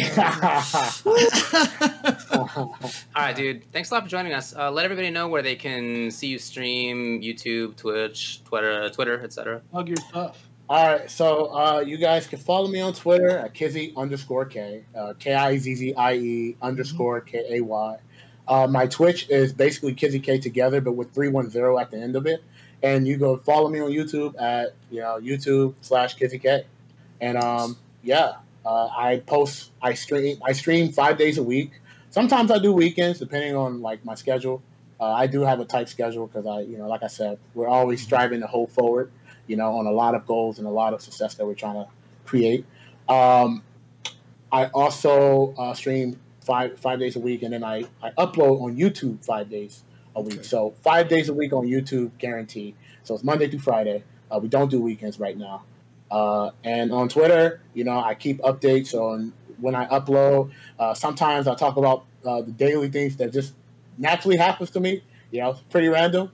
Uh, but it's not chill. It's good vibes up there. So if you guys want to check me out, you know, feel free to drop that love, hit the subscribe button, uh, hit the follow button, and uh, thank you guys for having me. Shout out to Sure. Overture David, uh, James, and um, the person that I cooked up so many times. you know, like, thank you guys. Without YouTube, Warrior, I wouldn't be here right now. So I really want to shout you out the most. Thank you, D- dude. I got the blessed emoji hands. Thank you, thank you. For coming on. homie. We appreciate it. Nah, much love to you though too, bro. Alright, dude. Take care. Peace. Thanks a lot for hanging. Thank you guys. Good night. There we go. That was cool. Cauliflower pizza is good. That's awesome. I've never had low that carb, before. low I've carb never- stuff, man. Low carb, yeah. Yeah. Never had that before. And I'm curious because I, I love wheat, right? I'm a big wheat person, so I wonder if I would be able to handle uh, cauliflower pizza. It tastes good. Yeah, it does taste good. It's not exactly the same, but it's it's its own thing and it tastes pretty good. You know what has a good one is go to Trader Joe's. They got a nice little frozen one for you there. It's just a few bucks. You know Trader Joe's. Okay, okay. Good Yeah. good place. Uh, all right, cool. Well, thanks a lot to, again to him for joining us. So let's move on. As We got the 5 5 matchup coming up now. Aha! It's the topics. Number one Should fighting game ranked match points be tied to sets instead of single matches? Number two, do you think Capcom should continue to focus only on one fighting game and support it long term, like Street Fighter V? Or should they try to diversify with their IPs and make more games with smaller life cycles, like rotating rival schools, Darkstalkers, etc.? Three, what is one thing you hope the FGC maintains from pre COVID events? And what's one thing you hope the FGC leaves behind? Number four, what do you think about status effects like poison, freeze, retribution, tarot, etc. in fighting games? Do you think it makes for interesting gameplay? Do you want to see more of it? Number five, what do you think the fighting game landscape will look like in 10 years' time? How will the scene and technology advance from where we are now? Number six, what are your expectations for Street Fighter 6? And number seven, would you like the Street Fighter game to be a the next Street Fighter game to be a new Street Fighter or a new Street Fighter Alpha? Hmm. Hmm. All right. Well, the winner is number four. What do you think about status effects like poison, freeze, retribution, etc. in fighting games? Do you think it makes for interesting gameplay, and do you want to see more of it? What do you got? Sure, I like cool stuff in fighting games. So, yeah, I mean, I've I've played characters that do poison and things like that. I played I played some Hawkeye in my lifetime. Right. Um, so yeah, I, I think that kind of stuff is cool. I think it adds depth to the game. Um, I, I don't see why you wouldn't want that kind of stuff in your fighting game. I mean, even Street Fighter has poison and freeze and things like that now. So that's I, I, I think that stuff is cool for sure. Dude, it, I think it really tells you like how Capcom was for a while, where you're like, even Street Fighter has yada yada. Oh like, what is bland? no, you're right. You're right. I, Though. I was love Street. Fighter, but Street Fighter's like the bland fighter. You know, that's like the basic fighter when you think of fighting games. I mean, Street Fighter Four and mid, early and mid Street Fighter Five might have Super been. But Turbo, Four, Third Strike, all of them. Third Strike are- was not at all, and nor was Alpha. Get out of here. That, that game is Alpha, maybe not bland. Third Strike is super bland. Get out. of oh, Ooh. wow. Okay. Anyways, Yeah, my I don't thoughts. know. My I thoughts. don't like Third Strike. I've never made this a secret. I know, but you can't say it's bland of everything. You can game say you don't like it. shit. That actually is okay with you. If you were to tell me you don't like Third Strike, okay, fine. I don't agree, Yeah. obviously, fine. You can't. You can't tell me it's I'd bland. much Of all rather, things, it's I'd not much rather watch Alpha Two or Alpha Three than Third Strike. Or Hey, it- four, it, doesn't or have to be your Turbo, favorite. I'm just saying, or fact. five. fact. Third Strike is not bland. Sure. All right, I'll Whatever you that. say. Anyways, All right, I I'll- mean, uh, obviously, I just think it's just it, it's a game to game basis, right? I mean, doesn't Granblue have some stuff? I know Persona has a lot of status effects. Guilty Gear Strive is adding some stuff where you know Ky can electrify you so that certain moves do more damage or something like that. Now uh, there's like some shock state or something. Shock Um, State. what is it? Shock State. yeah shock state. And so like um i just i really feel like it's just dependent on the game. Street fighter 5 season 1 as bland as it was had you know poison from from fang you know? It's just i i'm down with anything. Like i'm down if they make the, this crazy complex system-wide mechanic i'm down if they made it so that only three out of 20 characters have some sort of status effect it's just whatever makes the game fun just just let's do it you know do the bunch. yeah exactly You know me, like the weird stuff. I want the weird stuff in fighting games. So status effects are things that I get excited about. Yeah, definitely. I mean, that was a big part of why I played Fang early on in Street Fighter Five, for example. Yeah, Tager magnetism, right? I mean, get him into the mag- magnetic state, basically. So That's true. Yeah, you could consider it. Yeah, that, that's right. Yeah, um, that's that's certainly something that I really like, and just in general, like I like the weird stuff, man. I it's no secret like why I like things like Killer Instinct so much. I want the weird stuff. Like I like Justice and Injustice too. They're super. They have weird character options. That's what I like. So yes, I would love to see more of status effect type stuff. I, you know, games have explored it pretty well. I would say, like, just thinking back, like Persona, that was a pretty big part of the system. Um, you guys talked about some other examples. Like, there's there have been games that have explored it pretty well already, Right. but The Yeah, trickiest of course. I'd love to see more. the trickiest part about it is though is that the one thing that I don't want to see, for example, is let's let's, let's say you have a fighting game with a bunch of elemental characters, and the fire status hurts the ice dude more than it hurts other characters. You know, stuff like that. You know, you have to be careful on because that just affects the matchups. And What you know- if what if fire dude was the zoner and water dude was the grappler? An inherently uneven match for the grappler, but the grappler could douse the fire guy in a way that was matchup specific. That actually could be really cool. Yeah, that actually would be kind of neat if they fi- figured out ways to make it for the inherently bad matchups. Yeah, that might actually. I mean, like I said, if they can figure it out, more power to them, right? So make it a way that it makes like sense, Pokemon fighting game. you know. A Pokemon fighting game? Well, first of all, one exists, but I know that. That's what I'm saying. It sounds like a Pokemon fighting game to me. But it would be really cool if they leaned harder into that. You know, I mean, Pokemon does have some stuff that's really unique and interesting.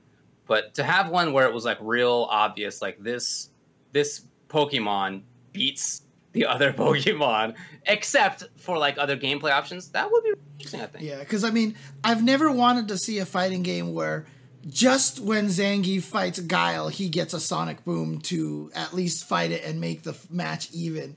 But if it's something kind of lore based, like it's a fire elemental guy against, you know, a water elemental person, and the water elemental person could put out the fire, and there was something to that effect, yeah, maybe, maybe I might actually be down with it, you know? Like the fire guy is the zoner and the water guy is the grappler, like I said, and maybe uh-huh. the fire is the far attacks. So if you put his fire out, he can't do his far zonery attacks Right. anymore. exactly. But you got to get close to apply the water in the first place. Anyway, this sounds like a genius idea. I hope somebody does it. Avatar the fighting game, let's go.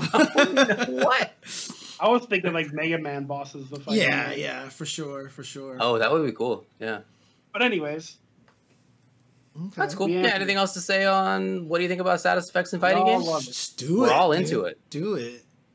We're into it. All right, let's move Moving on to the next one. Number two actually got second place. So let's talk about number two. Do you think Capcom should continue to focus only on one fighting game and support it long term like SF5, or should they try to diversify with their IPs and make more games with smaller life cycles like rotating rival schools, Darkstalkers, etc.? well, what they should do and what they I want them to do are two different things. Of course, of course. I What want do you them think to they should do? A new Marvel, and I want them to make a new Darkstalkers, and I want them to, et cetera, et cetera. What do I think they should do?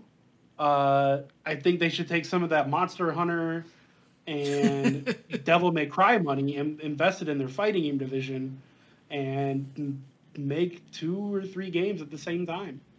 Would you really Um, want to see three games at the same time? Maybe if they're good, yeah. If they're awesome, if there's like Street Fighter Six or you know maybe like a new Street Fighter Alpha comes out, uh, followed by a new Marvel, which I know won't happen. It's just an example. Yeah, yeah. Followed by like a Rival Schools or a Darkstalkers. That if they're all three good, that would be so sick. And if they supported all three of them and they didn't have like a favorite and they treated them all as equals and you know this is like a perfect world obviously that would be super dope um I mean, but I, I don't I don't think they will. I think they are just going to make Street Fighter Six and focus primarily on just the one fighting game title, which is depressing for me because I would love to see what they could do with their other IPs. I mean, I was just about to say theoretically, Bandai Namco has three, right? They Yeah. have three right now: I suppose, Tekken, yeah. Soul Calibur, and Dragon Ball FighterZ. So absolutely, it's possible. Um, like I said in the past, maybe even just la- even o- just a year ago, I wouldn't have wanted it just because I just I wouldn't have trusted Capcom necessarily. You But know, now, but you know, with the way Street Fighters Five is going right now, I mean, like you see Rose come out and they just gave her all this crap, and you're like, my God, this character's got to be busted.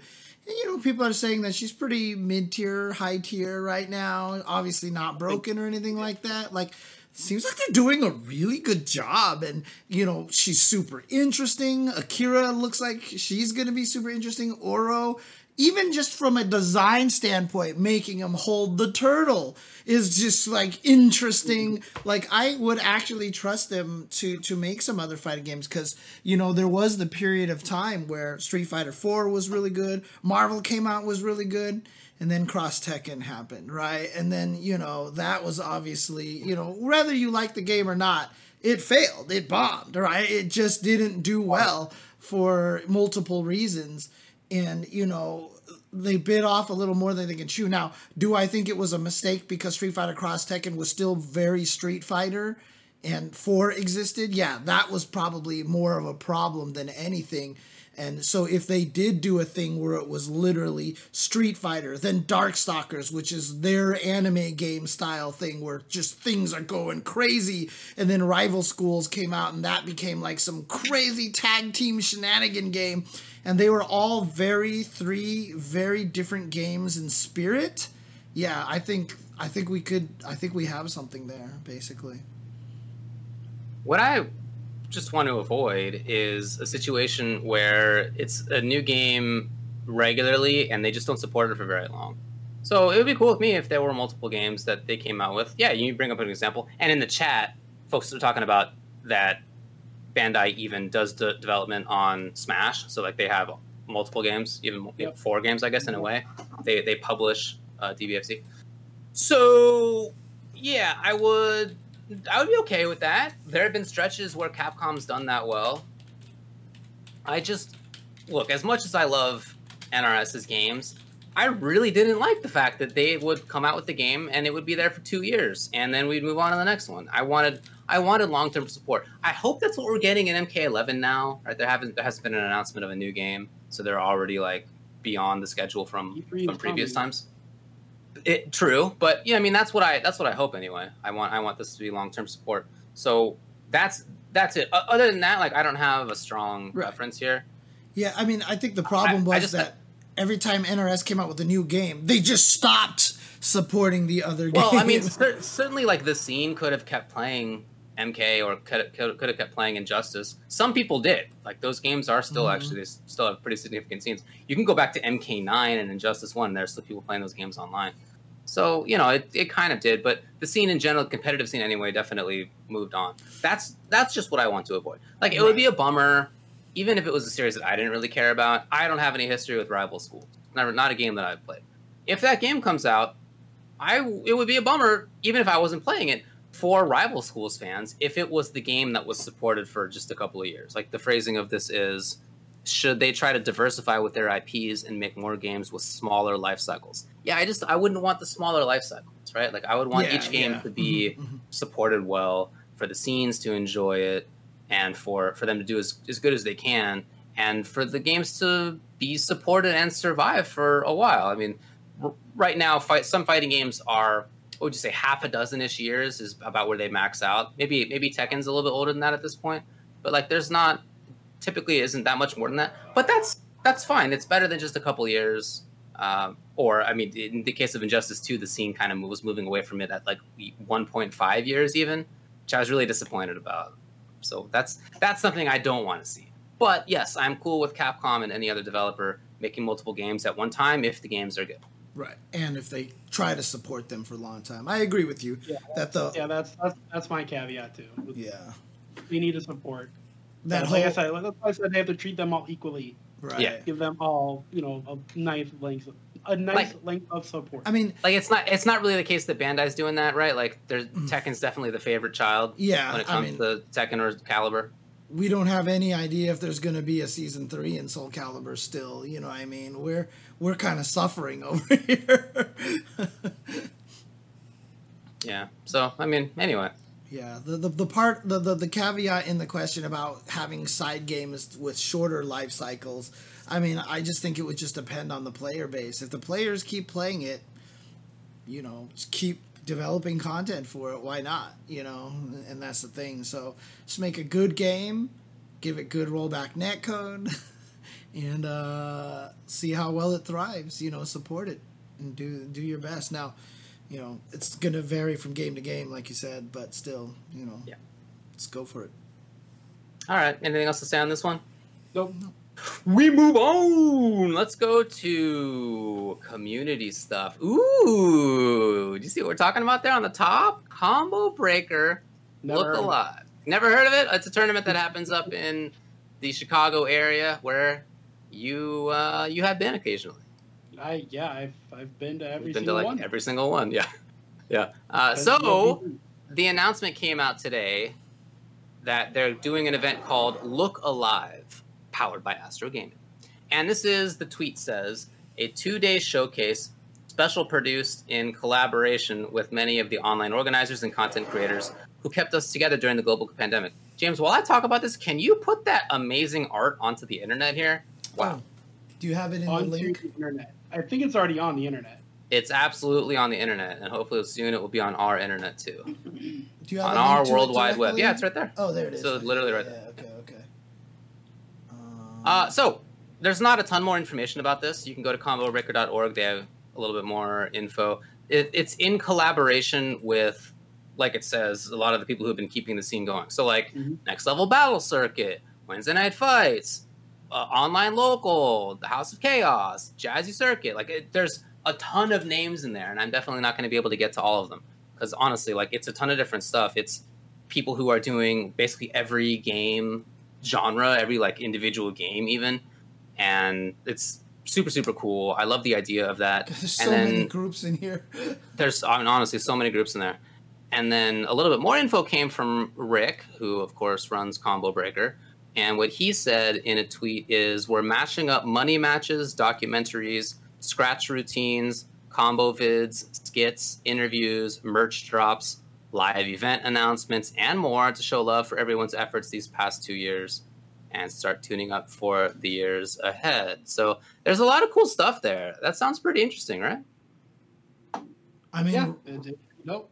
Rick always comes up with the really, really interesting, innovative, creative stuff. So I'm eager for this to see how this is going to go and and such. I mean, he even just put out a tweet a while ago, like, "What are your favorite combo videos?" So you know, I guess he'll have a combo video showcase uh, there Yeah, as that'd be- well.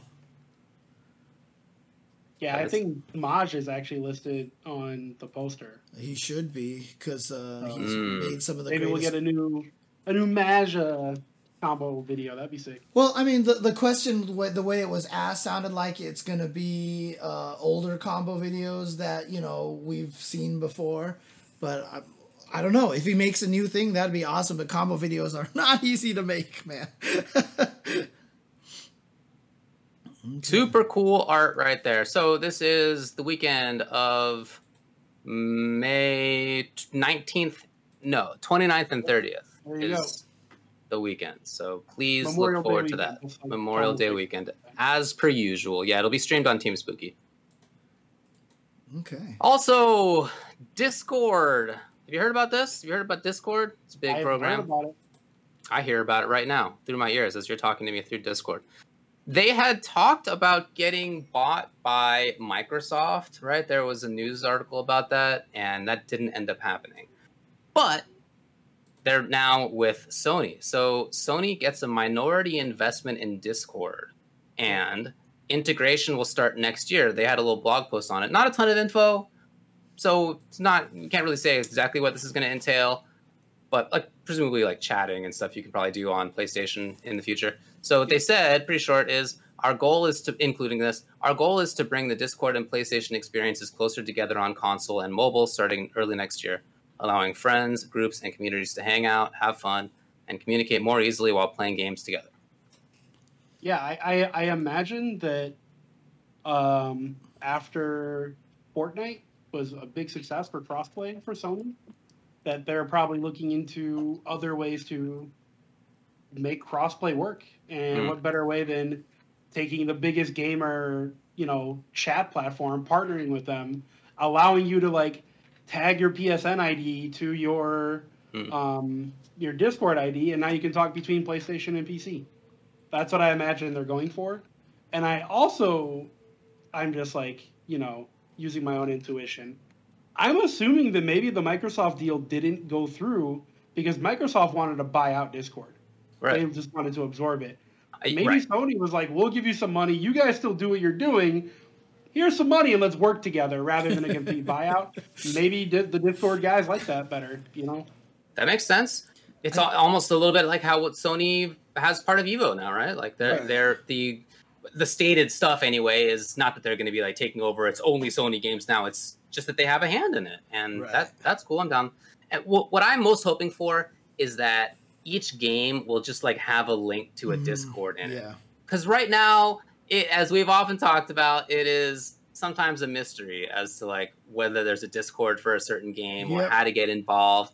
And if you just were to go to a game and there's a little like sidebar in it where it's like, here's the Mortal Kombat Discord, yeah, that would be great if you could just have a way to get in directly. I feel like that would do a better job at bringing people into the community. My goal, obviously, and our goal is like some of those hopefully will be competitive players. Maybe we get a bigger FGC out of it. Yeah. I, That's- I, that's I, I- I, I just want to say I hope that's not a requirement of every game moving forward from Sony. Mm.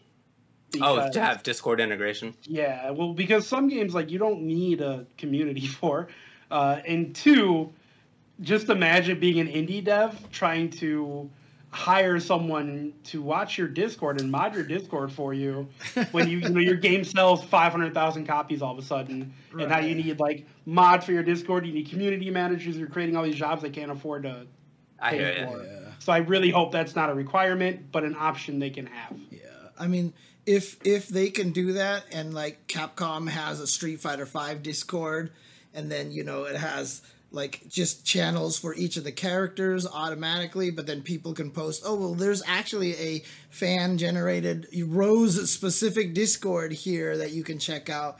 I think that, That would would be be cool. so important. I think that would be super important to help people because fighting games are not doing a good job teaching people how to play fighting games.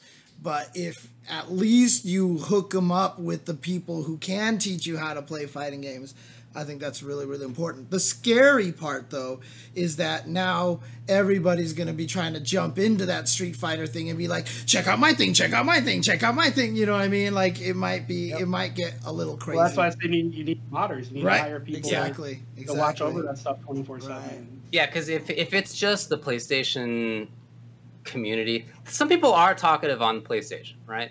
But they're almost all jerks, right? Like all the people, how of the messages that you've gotten on like random PlayStation, most of them are jerkery, right? Like, Yeah. so if that's if it's easier for those people to just like directly talk with you on your Discord. For many of us, Discord is like a major communication platform now.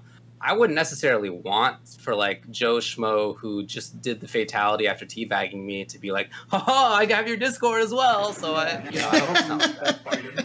Well, I mean, Sony does a really good job on their privacy options with your, Yeah, that's with true. your Yeah. PSN ID. So I would imagine they would probably have that set so you That don't have to is share. All right, cool, cool. Looking forward to that. We'll find out more news about that next year. Also, I just wanted to reiterate that Top Tier is a cool website that you should look at.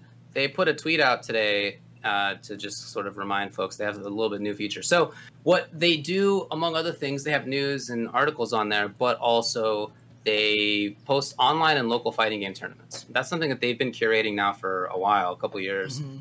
but now they have the ability for people to go on there and make their own. So you can create an account there, and if you have a local, which is something you know, at least some parts of the world we can begin getting back to pretty soon, or just online, then you can go there, make it.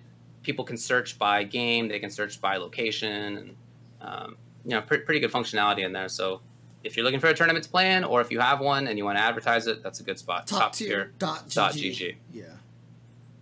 So uh, I guess kind of well, I guess we can probably talk about this a little bit later on. But you know, just like for example, if we wanted to put down that we're gonna try to run the show, you can scrimmage again this Friday.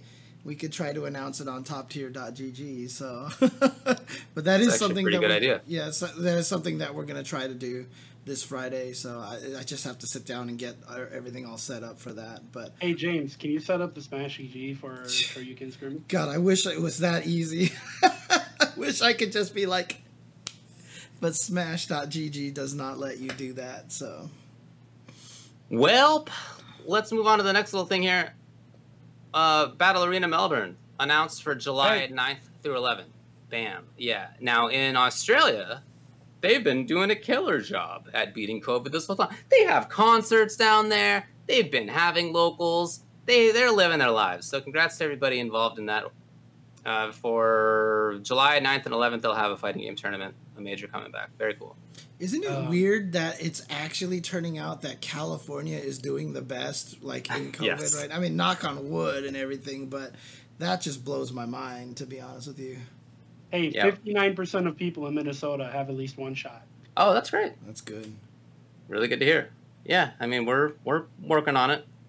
And then the last bit of community news is y'all remember that esports certification thing from last week? we talked do. all about yeah, that. Yeah. Mhm. Well, it wasn't just us talking about it. It was basically the entire esports internet that was talking about it, and like everybody was like, "This is not a good idea." Yes.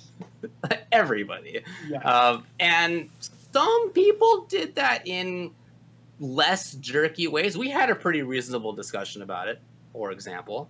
Yep.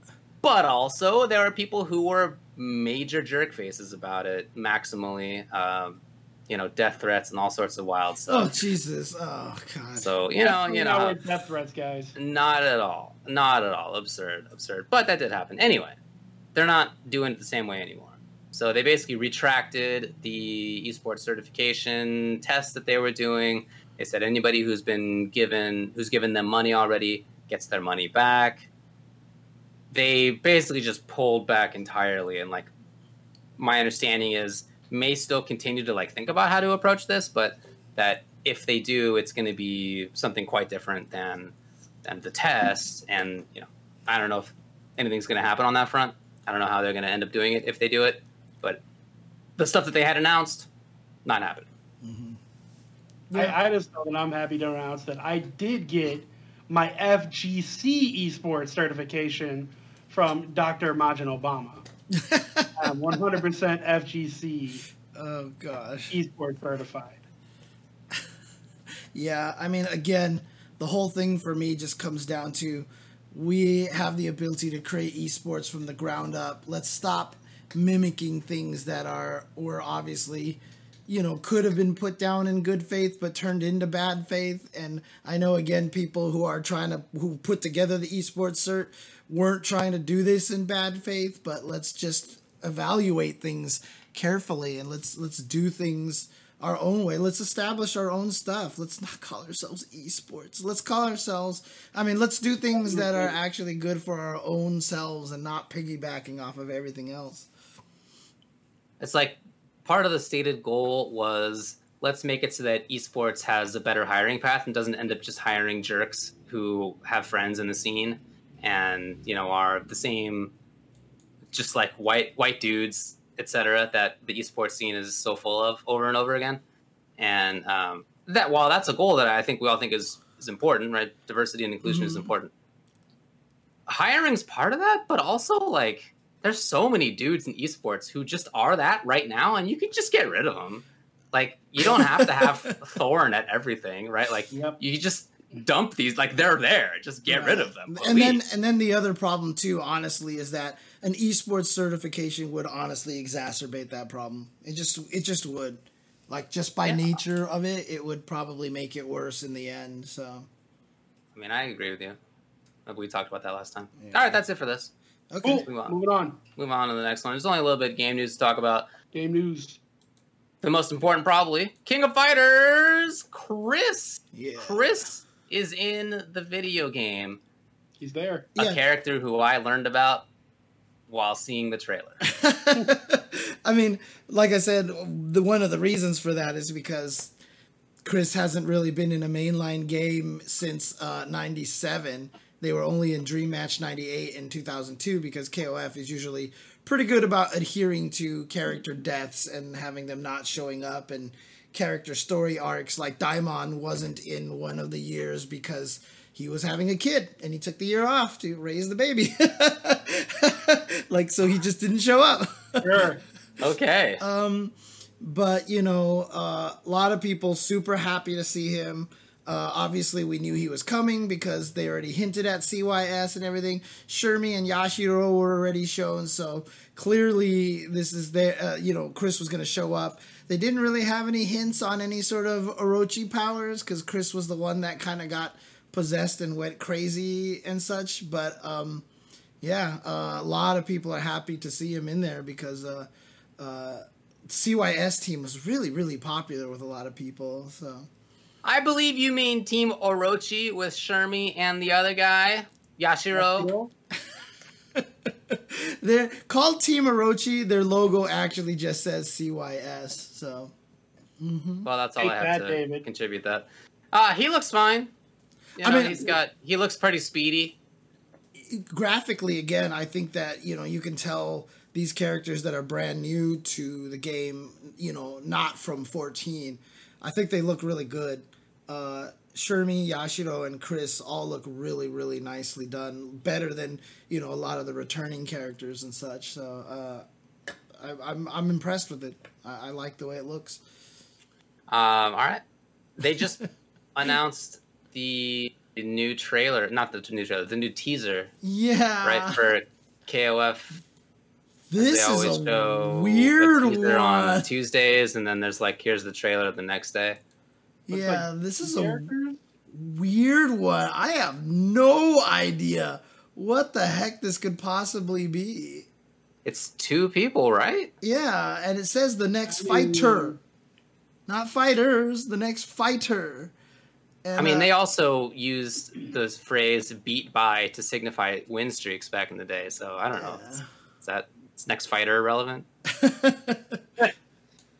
it's so weird, but like, could this potentially be a brand new character? Again, I'm gonna have to consult with SNK expert, you know, uh, Olaf, and see what his Yeah. opinions on there are uh, for this. Uh, but it's Do you not- have that on the on the stream right now? I just put it up and took it down. Okay, cool. Yeah. Okay, cool. Yeah, I just I couldn't see. Okay. Good. Okay. Oh, that's right, because I was moving things to the other screen. You're right. You're right. Yeah. you're good. That- It's all good. Just wanted to make sure. Okay.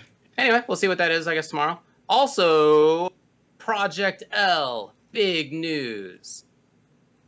We had talked about Project L because there were many rumors floating around.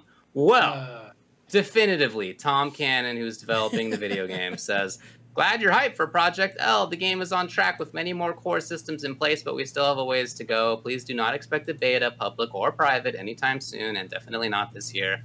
We're planning a dev update for around the end of this year to share more about the game. Until then, sit tight. So basically, blowing up 100% of these rumors. Yeah. Right? In, including the rumor that, like, people are going to go play it. Yeah. like, he's, I guess, not even privately do they have a beta going. So there you go. you know, the longer they take, the less interested I am. I'm gonna be retired by the time this game comes out. This game's definitely on the Half Life 3. Yeah, Trajectory. dude, it, it, it's taken forever, and I just whatever at this point, man. But by the time the game comes out, Riot lets grassroots tournaments happen, and then Riot comes in and shuts it all down and takes over everything the people built. I'll be like 40. I'll be done with fighting games. Ugh, 40? There's no way you're going to be playing fighting games at 40. Who would do No, that? There's not. I'm 33. That's seven more years. I'm not doing it. I'm Oh, done. dude, let me tell you. I got like three or four more years, and I'm out, dude. when you're 40, you'll think back on the time when you were 33 and be like, yesterday I went to a part. Like, it will. It will absolutely feel like it was literally the yesterday or the day before. Anyway, James- I. James is gone. You have put him in the ground finally. But look, I kind of agree. I kind of agree. I, I just I feel like I'm living my life without thinking about Project L. Yes, I'm excited for it. I was excited for it last week because I thought that there was news. But now that I know that there's not news, it's like at some point the big one's gonna hit Los Angeles. But like I can't live all of my days being like, when's the big one gonna happen? Like I have to Right. just live my life, and at some point it's gonna happen. Okay, but I don't have any control over that, and I'll deal with that when it comes. That's kind of how I feel about Project L right now. Yep. It'll be cool when it comes. Hopefully, the opposite, to be clear, of how cool the big one will be, which will be negatively cool. Hopefully, Project L is cool. But until that happens, yeah, I'm just kind of, you know, whatever. There's a lot of fun stuff to play and talk about right now. Yeah, pretty much. I mean, there's that Miyamoto quote, right? You know that that I quoted to Tom on Twitter. You know, you know, d- d- delayed a, a, a bad, you know, a, a game that you release now is bad forever, and then a, a delayed game can be, you know, will eventually be good. Now, you can't get fooled again. yeah, uh, uh, uh, basically at this point in time, of course, you know, with patches and stuff, you could make things better. But you know, Street Fighter Five is in a wonderful condition. But man, can you imagine what would have happened if that game came out like it is now? I mean, obviously not with the full roster and everything, but with that kind of care. Or even something like No Man's Sky is is that what the game is called? I think No Man's Sky when it came out, Can't now. it just Yeah, has awesome now. it had so much negative press to it if it came out you know obviously they probably couldn't have updated it because they wouldn't have had the budget without releasing it at some point in time. But you know if these games They came out cap- what's that? They, need, they needed the capital, yeah. yeah exactly. So you know that's one of the tricky things but you know the initial launch will always be a stain on these games. You know street fighter 5 I mean, after the first season, like I, I still feel like a lot of people who complain about Street Fighter Five today are largely banking off of the stuff that they complained about in season one. You know, every character plays the same. You know, it's like it's not really true anymore. you know, so that's how that's how damaging those initial impressions can be. Agreed. All right. Go Gold Last- sales. Lastly, yeah, there's just a bunch of sales going on. I'm not going to read the entire list because there's like a thousand of them. But. All 1,000. uh, but for both Steam and the PlayStation Number Four, there's a lot of stuff going on. A lot of sales going on right now for fighting games, including other stuff. All right, buddy. BBCF, BB Tag, Dissidia, Dragon Ball FighterZ, Garou, Guilty Gear, Xrd Rev 2, JoJo's, Kill la Kill, King of Fighters 14, Marvel wow, vs. Capcom you said that with so much disdain. kill a kill. Uh, no, I didn't mean to say that. I'm just surprised. But anyway, that's that's cool. Override 2 Super Mech League Ultraman Deluxe Edition, Samurai Shodown, Samurai Shodown Deluxe Edition, SNK Heroines, Soul Calibur 6, Tekken 7, Under Night, and then oh that was for PlayStation actually. And then Steam, Arcana Heart, BB Tag, DBFZ, Fighting EX Layer, Garou, Guilty Gear Xrd Rev 2, Kill the Kill, KOF 98, Ultimate Match, King of Fighters 13, KOF 2002, Unlimited Match, Marvel Infinite, Melty Blood. God, I'm only in the M's. All right, all right. Seriously. So it's so many games. There's a lot. It's better. There's so many games. Hey, Just just check it out. Mighty Sandwich says that the next Skullgirls DLC character will be shown on the 6th, which is a couple of days. Cool. Didn't know that. That's awesome. Pretty sweet. All right, let's just briefly blitz through tournament results. Hey, you know what? There was the there was the second Capcom Pro Tour for the Caribbean West is the one that it was for, and it was won by MJ Gama out of Mexico, and he won it primarily using Cammy, which means that we have had two CPT events so far, and they have been won by Gama with Cammy and Mago with Cammy. So shout outs to Cammy White. Yeah, I mean, but the thing about it is, does that mean that Cammy is too strong, or does that mean that players with you know M A G and then another vowel in their name is too strong? Right? I mean, that is definitely a possibility as well. So I don't think either is true. I think Cammy's fine. Everybody's whining, complaining. First of all, how would you know unless you've been playing Street Fighter V like every day? Actually, Your I've favorite actually- game. I've actually been playing Cammy. I'm learning her. Top tier, baby. Let's Are go you all the way. serious? Guys, I started playing her like yesterday. Oh, no Wow. wonder you say you don't think that she's broken. I see how this no, is. no, no. I think Okay. I do think she's probably the best. But just because you're the best doesn't mean you're broken. She's not broken. She's not broken. Yeah, she is she's not obviously broken. one of the strongest. And she's basically the same since season one. If you don't know how to fight I Cammy know. now, Jesus. Mhm. Come on, man. That's on you. You're you're losing. They did give her buffs though. Every time they nerf her or Yeah, whatever, I like they do you give her buffs too. Yeah, I know. definitely good. her buffs weren't super significant this time though so i mean one was to try to make v trigger 2 better which still nobody is using a couple of them were that one the main Yeah. one was honestly the counter hit towards heavy kick but Yeah, knee bullet. Knee Yeah. bullet's the one. yeah but that's Mortal not- Kombat Pro Competition, North America number seven happened. The mm-hmm. East was won by Hayate, the West was won by Wise Gemini. This is the second to last week before the finals week, so it was the second to last chance to get points to make it into the finals, and that means the next one's going to be the last chance. And there are folks that are outside of it, like Sonic Fox and Dragon and Ninja Killer. So if they want to get in, they have one more chance, and each one of them is definitely good enough to just show up and win. be like, all right, I'm in. Uh, so I wouldn't put that past any of them. But if they all three enter, that would actually be super sick. So that's what I'm rooting for. Yeah. Also, this past weekend was the Deus Ex Kylo 2, which I was able to help part of, Soul Calibur tournament, run by Saban Deos. Uh, first one was run and uh, managed to get $3,400 in Matcherino uh, donations. This one ran Wow. and got over 4000 uh, dollars in Matcherino prize money. So that was really, really cool. Excellent tournament. Like most of the best Soul Calibur players in, in the North America region uh, entered and play. Was won by Nowo uh, using Song Mina. And I would like to point out that the last big uh, Soul Calibur event I commentated was the NLBC year one anniversary, in which Noah won that tournament. So uh, I think I'm his lucky charm. So I think I deserve a cut of his prize pool that he got from Deus Ex Kylo. I think that is, um, uh, I think that is, uh, you know, a good idea. I think. I think You that's gave him the bump, the Jchensor bump. No, honestly, it was really, really good. He defeated Zephykai in grand final. Zephykai, largely considered one of the best in the United States right now. Uh, just really, really, and again, just showing how good of a state the game is in, just balance wise and stuff. It was run all on Parsec, so Parsec community doing cool things for Soul Calibur.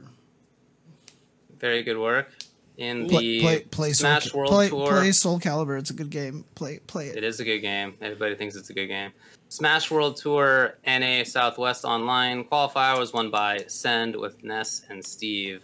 Also, High Fight says that Japanese players say that Cammy got buffed because they moved to PC, which allowed them to hit confirm crouching medium kick better.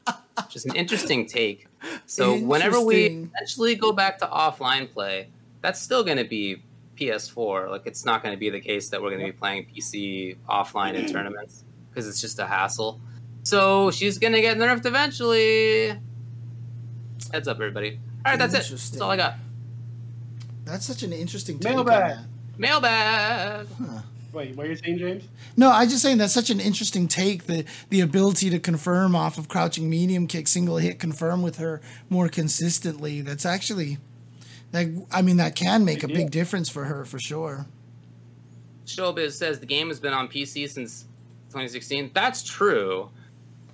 In 2016, every version of the game had bizarre input lag, so they fixed Yep. that at some point. And I think the Japanese scene just wasn't playing on PC. I, I was playing on PC Yeah, the whole was time. say- I was gonna say most people were playing on PS4 back then. Yeah. And Yeah. also, you know, if you're a competitive player, you play on whatever the tournaments play on. Exactly. Yeah. Yeah. So in this year, when there's there are no tournaments offline, uh, yeah, a lot of people switch to PC. Yep. All right, let's get to that. There mailbag number one. Fighting Feng Wong on Twitter asks, if you could pick one movie and change the cast to Muppets except one human actor, which movie would it be, and who would be the one human actor?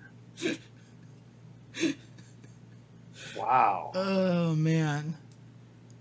Look, all right. I'll since nobody else seems to have an answer.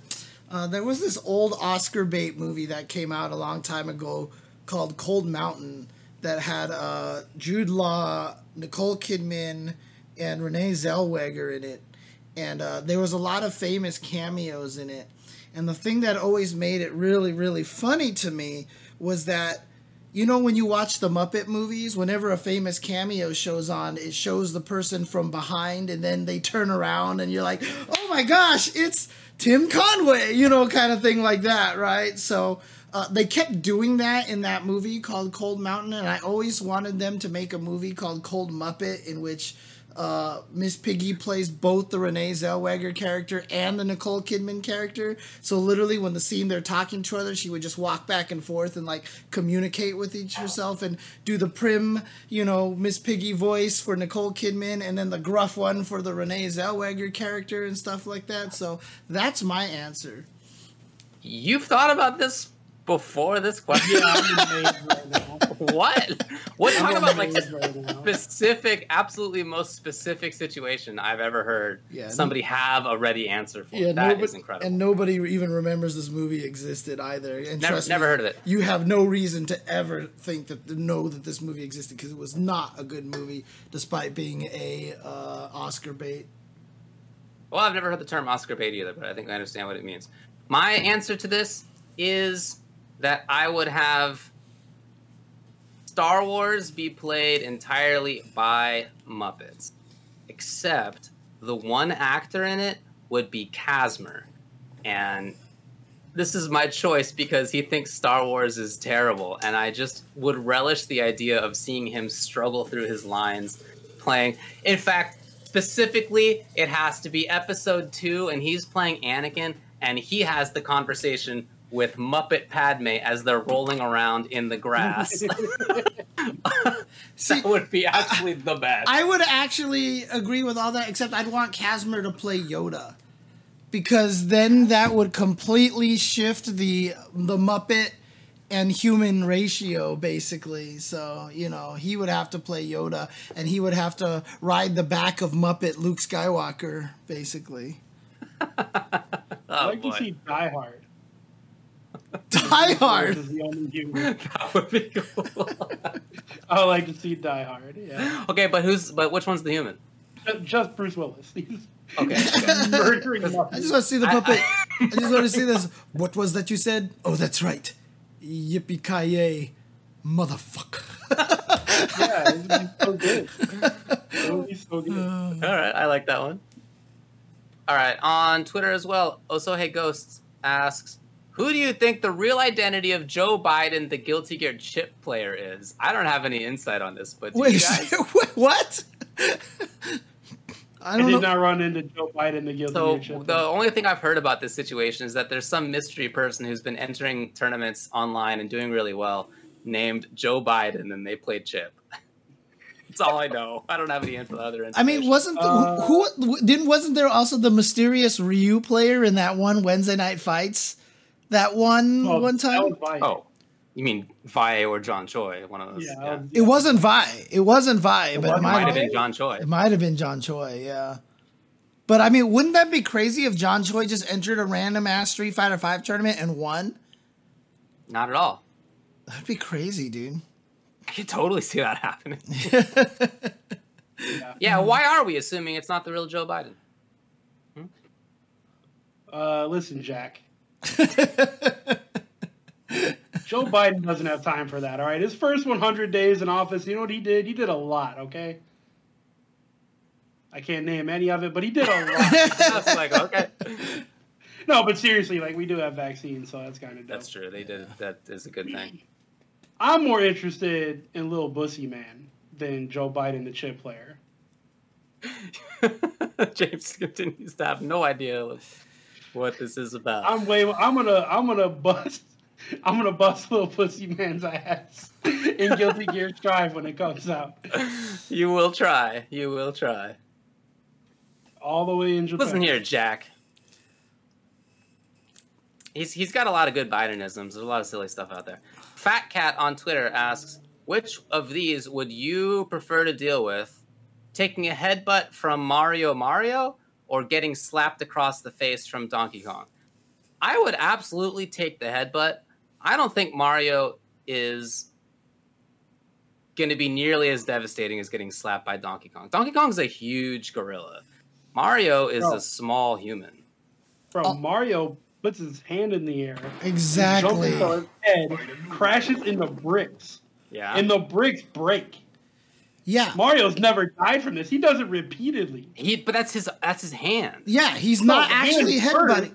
It's His actually hand first, but he's then it goes donk. actually has never hit it with his head. He's I, always it's, been, that's what I'm saying. It's been Right. his hand. it's always been his hand. He's always supposed to be man. hitting things with his hand. I don't The think he's got a strong physics dome. I don't think so. Hmm. I see. What I think happens is that he punches through them, and then they don't fall on his head. He punches them, and they go. They they're out of here. They're on the other plane that's next to him in their 2D world. It's no longer on his plane. So I think I think his headbutting abilities I wouldn't respect. I would absolutely rather take that than the Donkey Kong slap. Yep. I mean, you get slapped by a gorilla, so I'm with you. Yeah, yeah, that would be the worst. Subator on YouTube asks, "What's your funniest story of personal injury?" Wow. Uh, None. I don't think any of that shit was funny. no. That hurt. Mm. Okay. What was what? What one hurt the most? But tell it like it was a funny story. I I uh I was at a buddy's I was in a buddy's bachelor party. I was standing up in his wedding. And he had a stretch Hummer. And we had all been drinking, of course, you know, we get out, we're going to the casino. The stretch Hummer had like three steps and then you touch the ground. I walked down these three steps completely normally. As soon as my foot hit the ground, my back was thrown out. So my answer was, I'm not going to bail on the bachelor party. This is the first time I ever had back pain in my life, by the way. Like that was the moment my back decided, fuck it. So I, I was like, well, I'm not going to bail on the bachelor party. I'm going to rally through. So I got wasted, wasted, dumb, dumb, wasted. And then I woke up the next morning screaming in pain. Like Oh, my no. yells of pain woke me because I was I couldn't move. I, I woke up in like a chair. I had no idea what happened the night before, uh, and my back hurt so bad that I, I if I moved any any muscle whatsoever, I was in excruciating pain. That's my funny story of self That sounds hilarious. It was terrible. It was the worst. It sounds like probably everybody was cracking up. Yeah, they no. Ah, this guy. Oh, Tupperware. He's always a kidder with his horrible screams and yelps. Oh, this. Yeah, yeah. Yeah. come on. yeah, that was so. Yeah, that's that's it. Sounds like a blast. Uh, for me, the answer is hard to pick, not because there were too few, but because boy, there's been a lot. Um, I think I'm gonna go with number one, which was, which is the only reason I'm doing it is because it made you made me think about it.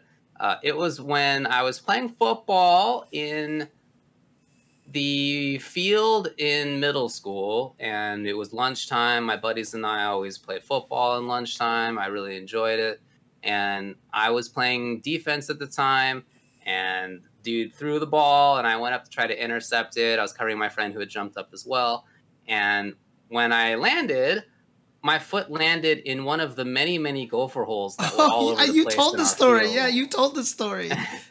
and uh, it was probably broken. But then my friend who I was covering, who was way bigger than than the rest of us, he was probably like five ten in eighth grade or something. Like he was a Oh, really big he's a guy. monster. He was a huge dude. He didn't end up being huge. It was just he got his growth spurt really early.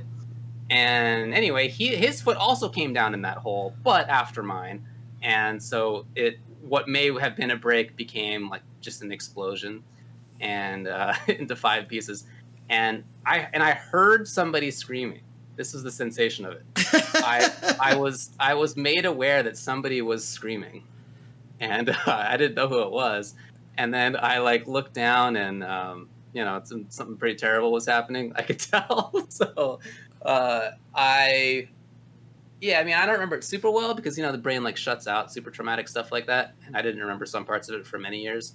But um, like the entire school came running over to see what had happened.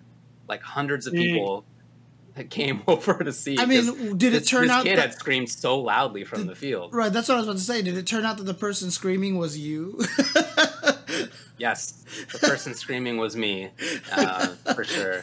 It wasn't quite a compound fracture, meaning like the bone hadn't didn't quite break out of the skin, but it didn't do that by just a couple of millimeters. It was Oh, almost Jesus. entirely through. And now, which is 26 years later, it still hurts all the time. Hurts right now as I'm standing here. So that was that was a bummer. It was hilarious, right? That was a good story. Uh, I thought funny. yeah, for sure, dude. There I was on the way to the hospital in the back of my mom's van as they had taken out the they took out the back seat so I could lie down in it, so we didn't need to go through the expense of having a, uh, a an ambulance come. Ambulance, yeah. So there I am hanging on the back seat, and I'm like, wow, you know, this is it's really terrible. Uh, and my friend had carried me to the back seat, and as he put me down, he was like, "Hey, hey, are, are you okay?" And I was like, this actually was funny. I was like, uh, no, James, I'm not okay. I, I, you see what happened? Like, I do remember that happening at least. His name was also James. Yeah. Uh, and and there, there I was in the back seat being like, well, I'll never be able to play hockey again. That was actually my first concern. I couldn't, that I, and then I did. But in playing hockey, I also blew up um, a wrist and chest and shoulders and, you know. So These maybe major youth maybe I should have just stopped. Yeah, in retrospect. that was Anyway, your that's my time to retire. It's my hilarious story. I mean, for me, like I don't know, like I mean, I, I I'm thinking of all these random injuries that I've had that have not been pleasant. Uh, first time I went to Hawaii, I went to a hiking trail by myself, and I accidentally dislodged my toenail while I was hiking because I tripped trying to find a waterfall. I eventually found the waterfall and was able to wash off all the blood off my toe on that one. Uh, the funniest one that I probably have, I don't know if it counts because I'm not sure I was injured, but it was in elementary school. I was playing on the monkey bars and I slipped and fell and I fell between, you know, you know how the monkey bars have those little skinny paths that you can fall in that you can climb around in. I slipped and hit my head on this bar over here, which bounced me off to hit the other bar over here, which bounced Oh, me off to hit the other the, the first bar again, which bounced me to hit the I mean, I literally went like that and fell through and the uh, yard teacher actually the, you know the yard the yard duty lady actually came up and was like took me to the the, the, the the nurse instantly. And then she's like we're sending you home. And i was just sitting there. I'm like but i feel fine. Like i actually am okay. So in that instance it was actually a legitimate situation of it's a good thing i hit my head. Otherwise i would have actually been injured and may explain a lot of things about me to this day. Dang, that's wild. yeah. Oh, I told the ankle one recently. Oh, I didn't- Yeah, yeah, you Yeah. did like like last episode or the one before. Oh, something like bummer. that, yeah. Okay. There I was I after probably six years of not playing hockey because my shoulder hurt so much. And one of my friends convinced me to play hockey with him again. So we took a road trip because we were going to play in like a little Is like this a painful roving- story? Because we don't. We, it's okay if you told the story. I don't need a new painful story. So Yeah. I'm all hopeful, right? Wow, I've been working out a lot lately. My shoulder feels a lot better. This is going to be great. I'm having a fun time playing with my friends, playing hockey. We hadn't played together for several years because of this.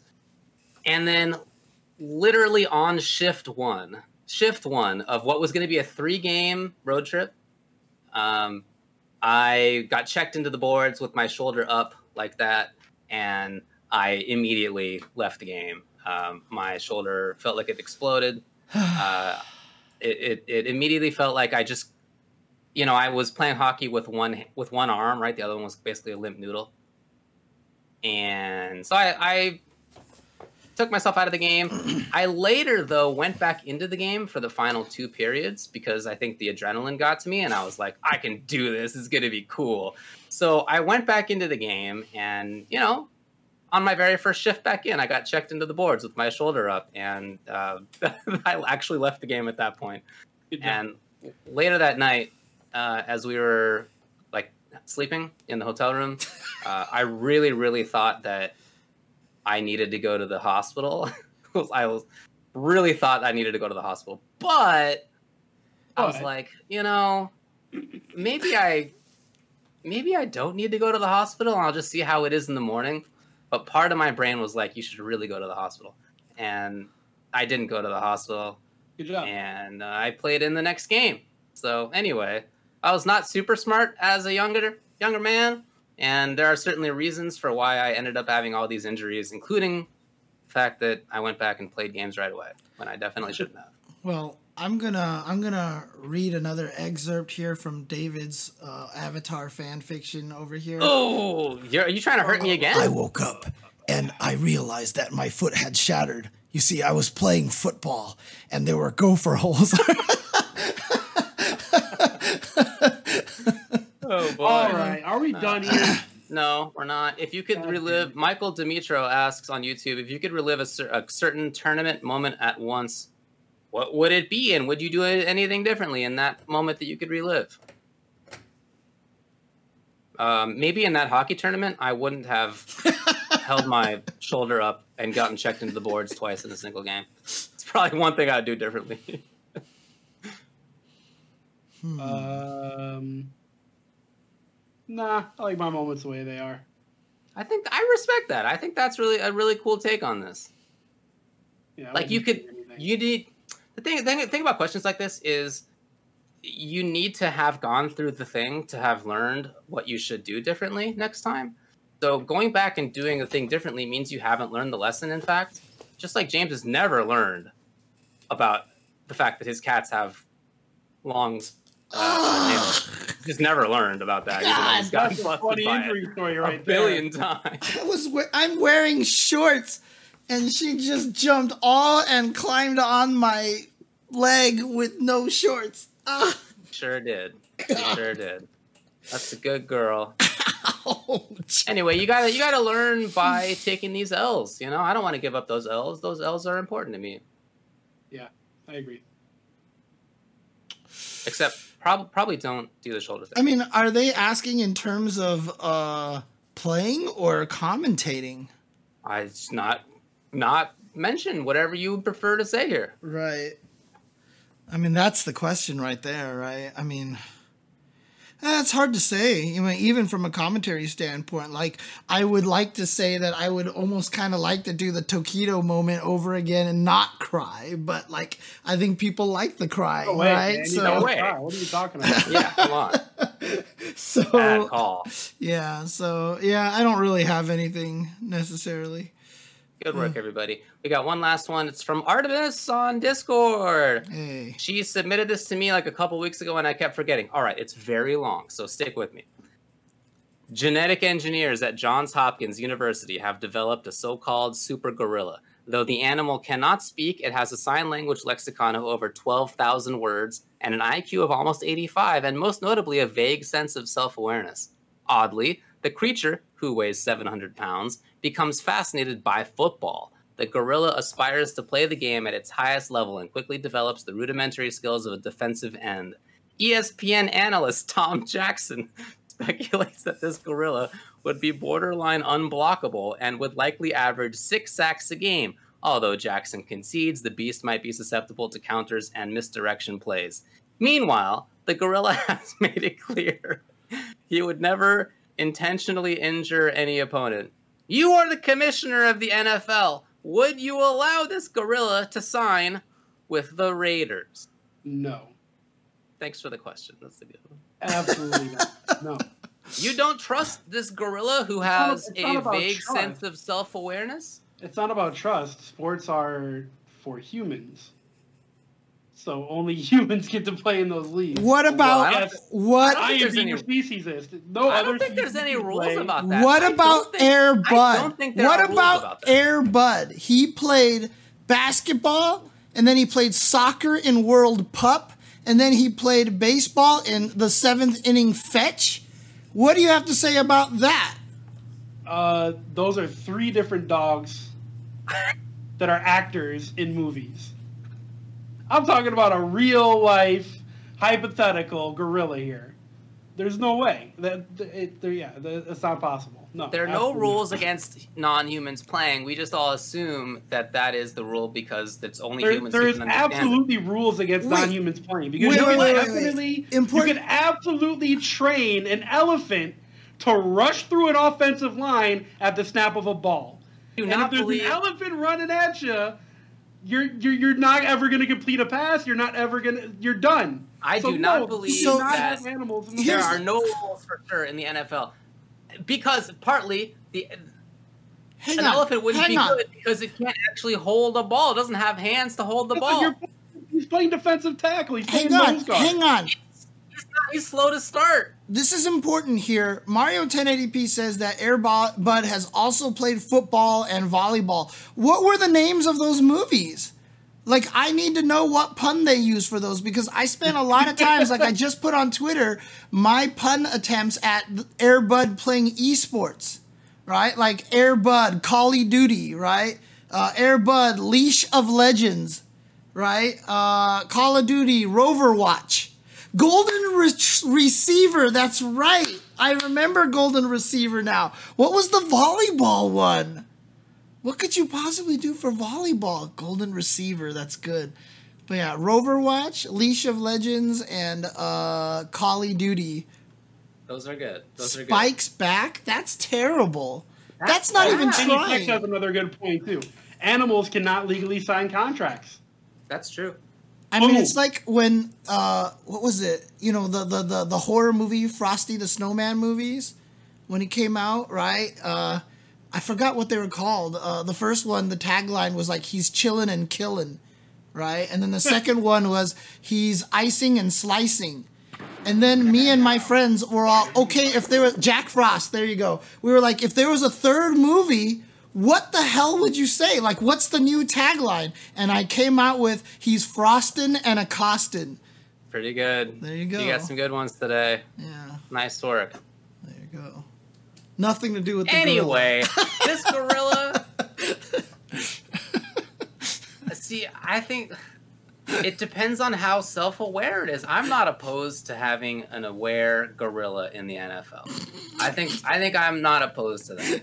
In a world where, granted, a gorilla attains like a human level intellect, yeah, why not? I don't I don't see any particular reason not to allow that.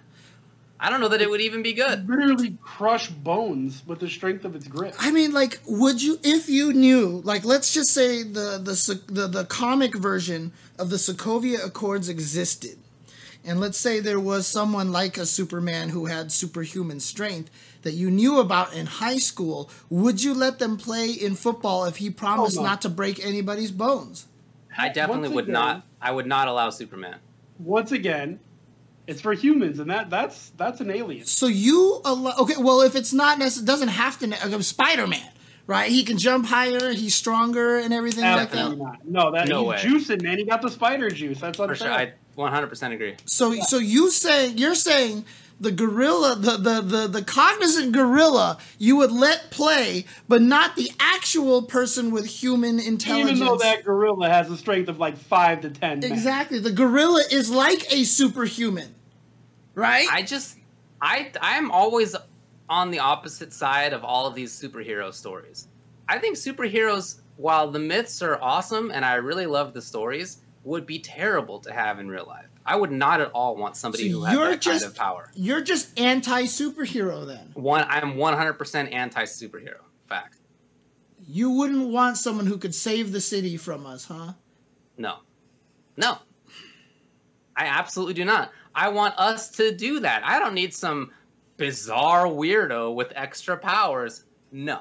No. In reality, I definitely think that real life superheroes would be more like the boys versions. Maybe not quite that nihilistic and weird, but probably more towards that end. And I just, yeah, I'm not, I'm, I don't want to have those people. Yeah, I was about to say, David is is Zemo, dude. Hundred percent, David is Zemo. David and Zemo, yeah. Take out all the super soldiers. Falcon and Winter Soldier was really good, by the way. Really, really good. Fantastic. Yeah, I, I didn't I watch I it because. I don't care about the characters. You should watch it. you should will. watch it. The characters are You actually should the best absolutely. part. wa- David, trust me. Yeah. You should watch it. Like I would recommend that over WandaVision, even though WandaVision was also super good too. If so. if if the show was called regular old army dude and some guy, I would still tell you to watch the show. It, like fuck the superheroes. Like it's actually just a great show. yeah, it talks a lot How- about the stuff that you're you're you're talking about here. It, it does. Yeah. It How actually many episodes is it? Six does. Six episodes, of about an hour long. Oh. minutes apiece. Oh, that's actually pretty doable. Yeah, Very easy watch. yeah. Okay, maybe I'll do that then. You should do that. Dude, you can't even possibly say that it's bad acting when one of the actors played a character so well that the actor got death threats on Twitter because people disliked his character that much. Like that is some good acting, dude. that is some amazing acting. Well, all right, we did it. All right, that's it. Congratulations to the NFL's new Gorilla Superstar. Thanks to Rachel for the question. That's it. That's it. Oh, we Oh, did it. LA County had zero COVID deaths two Ooh. days in a row. Wow. Dude, Wow. it's the weirdest. That is thing. amazing. That is amazing.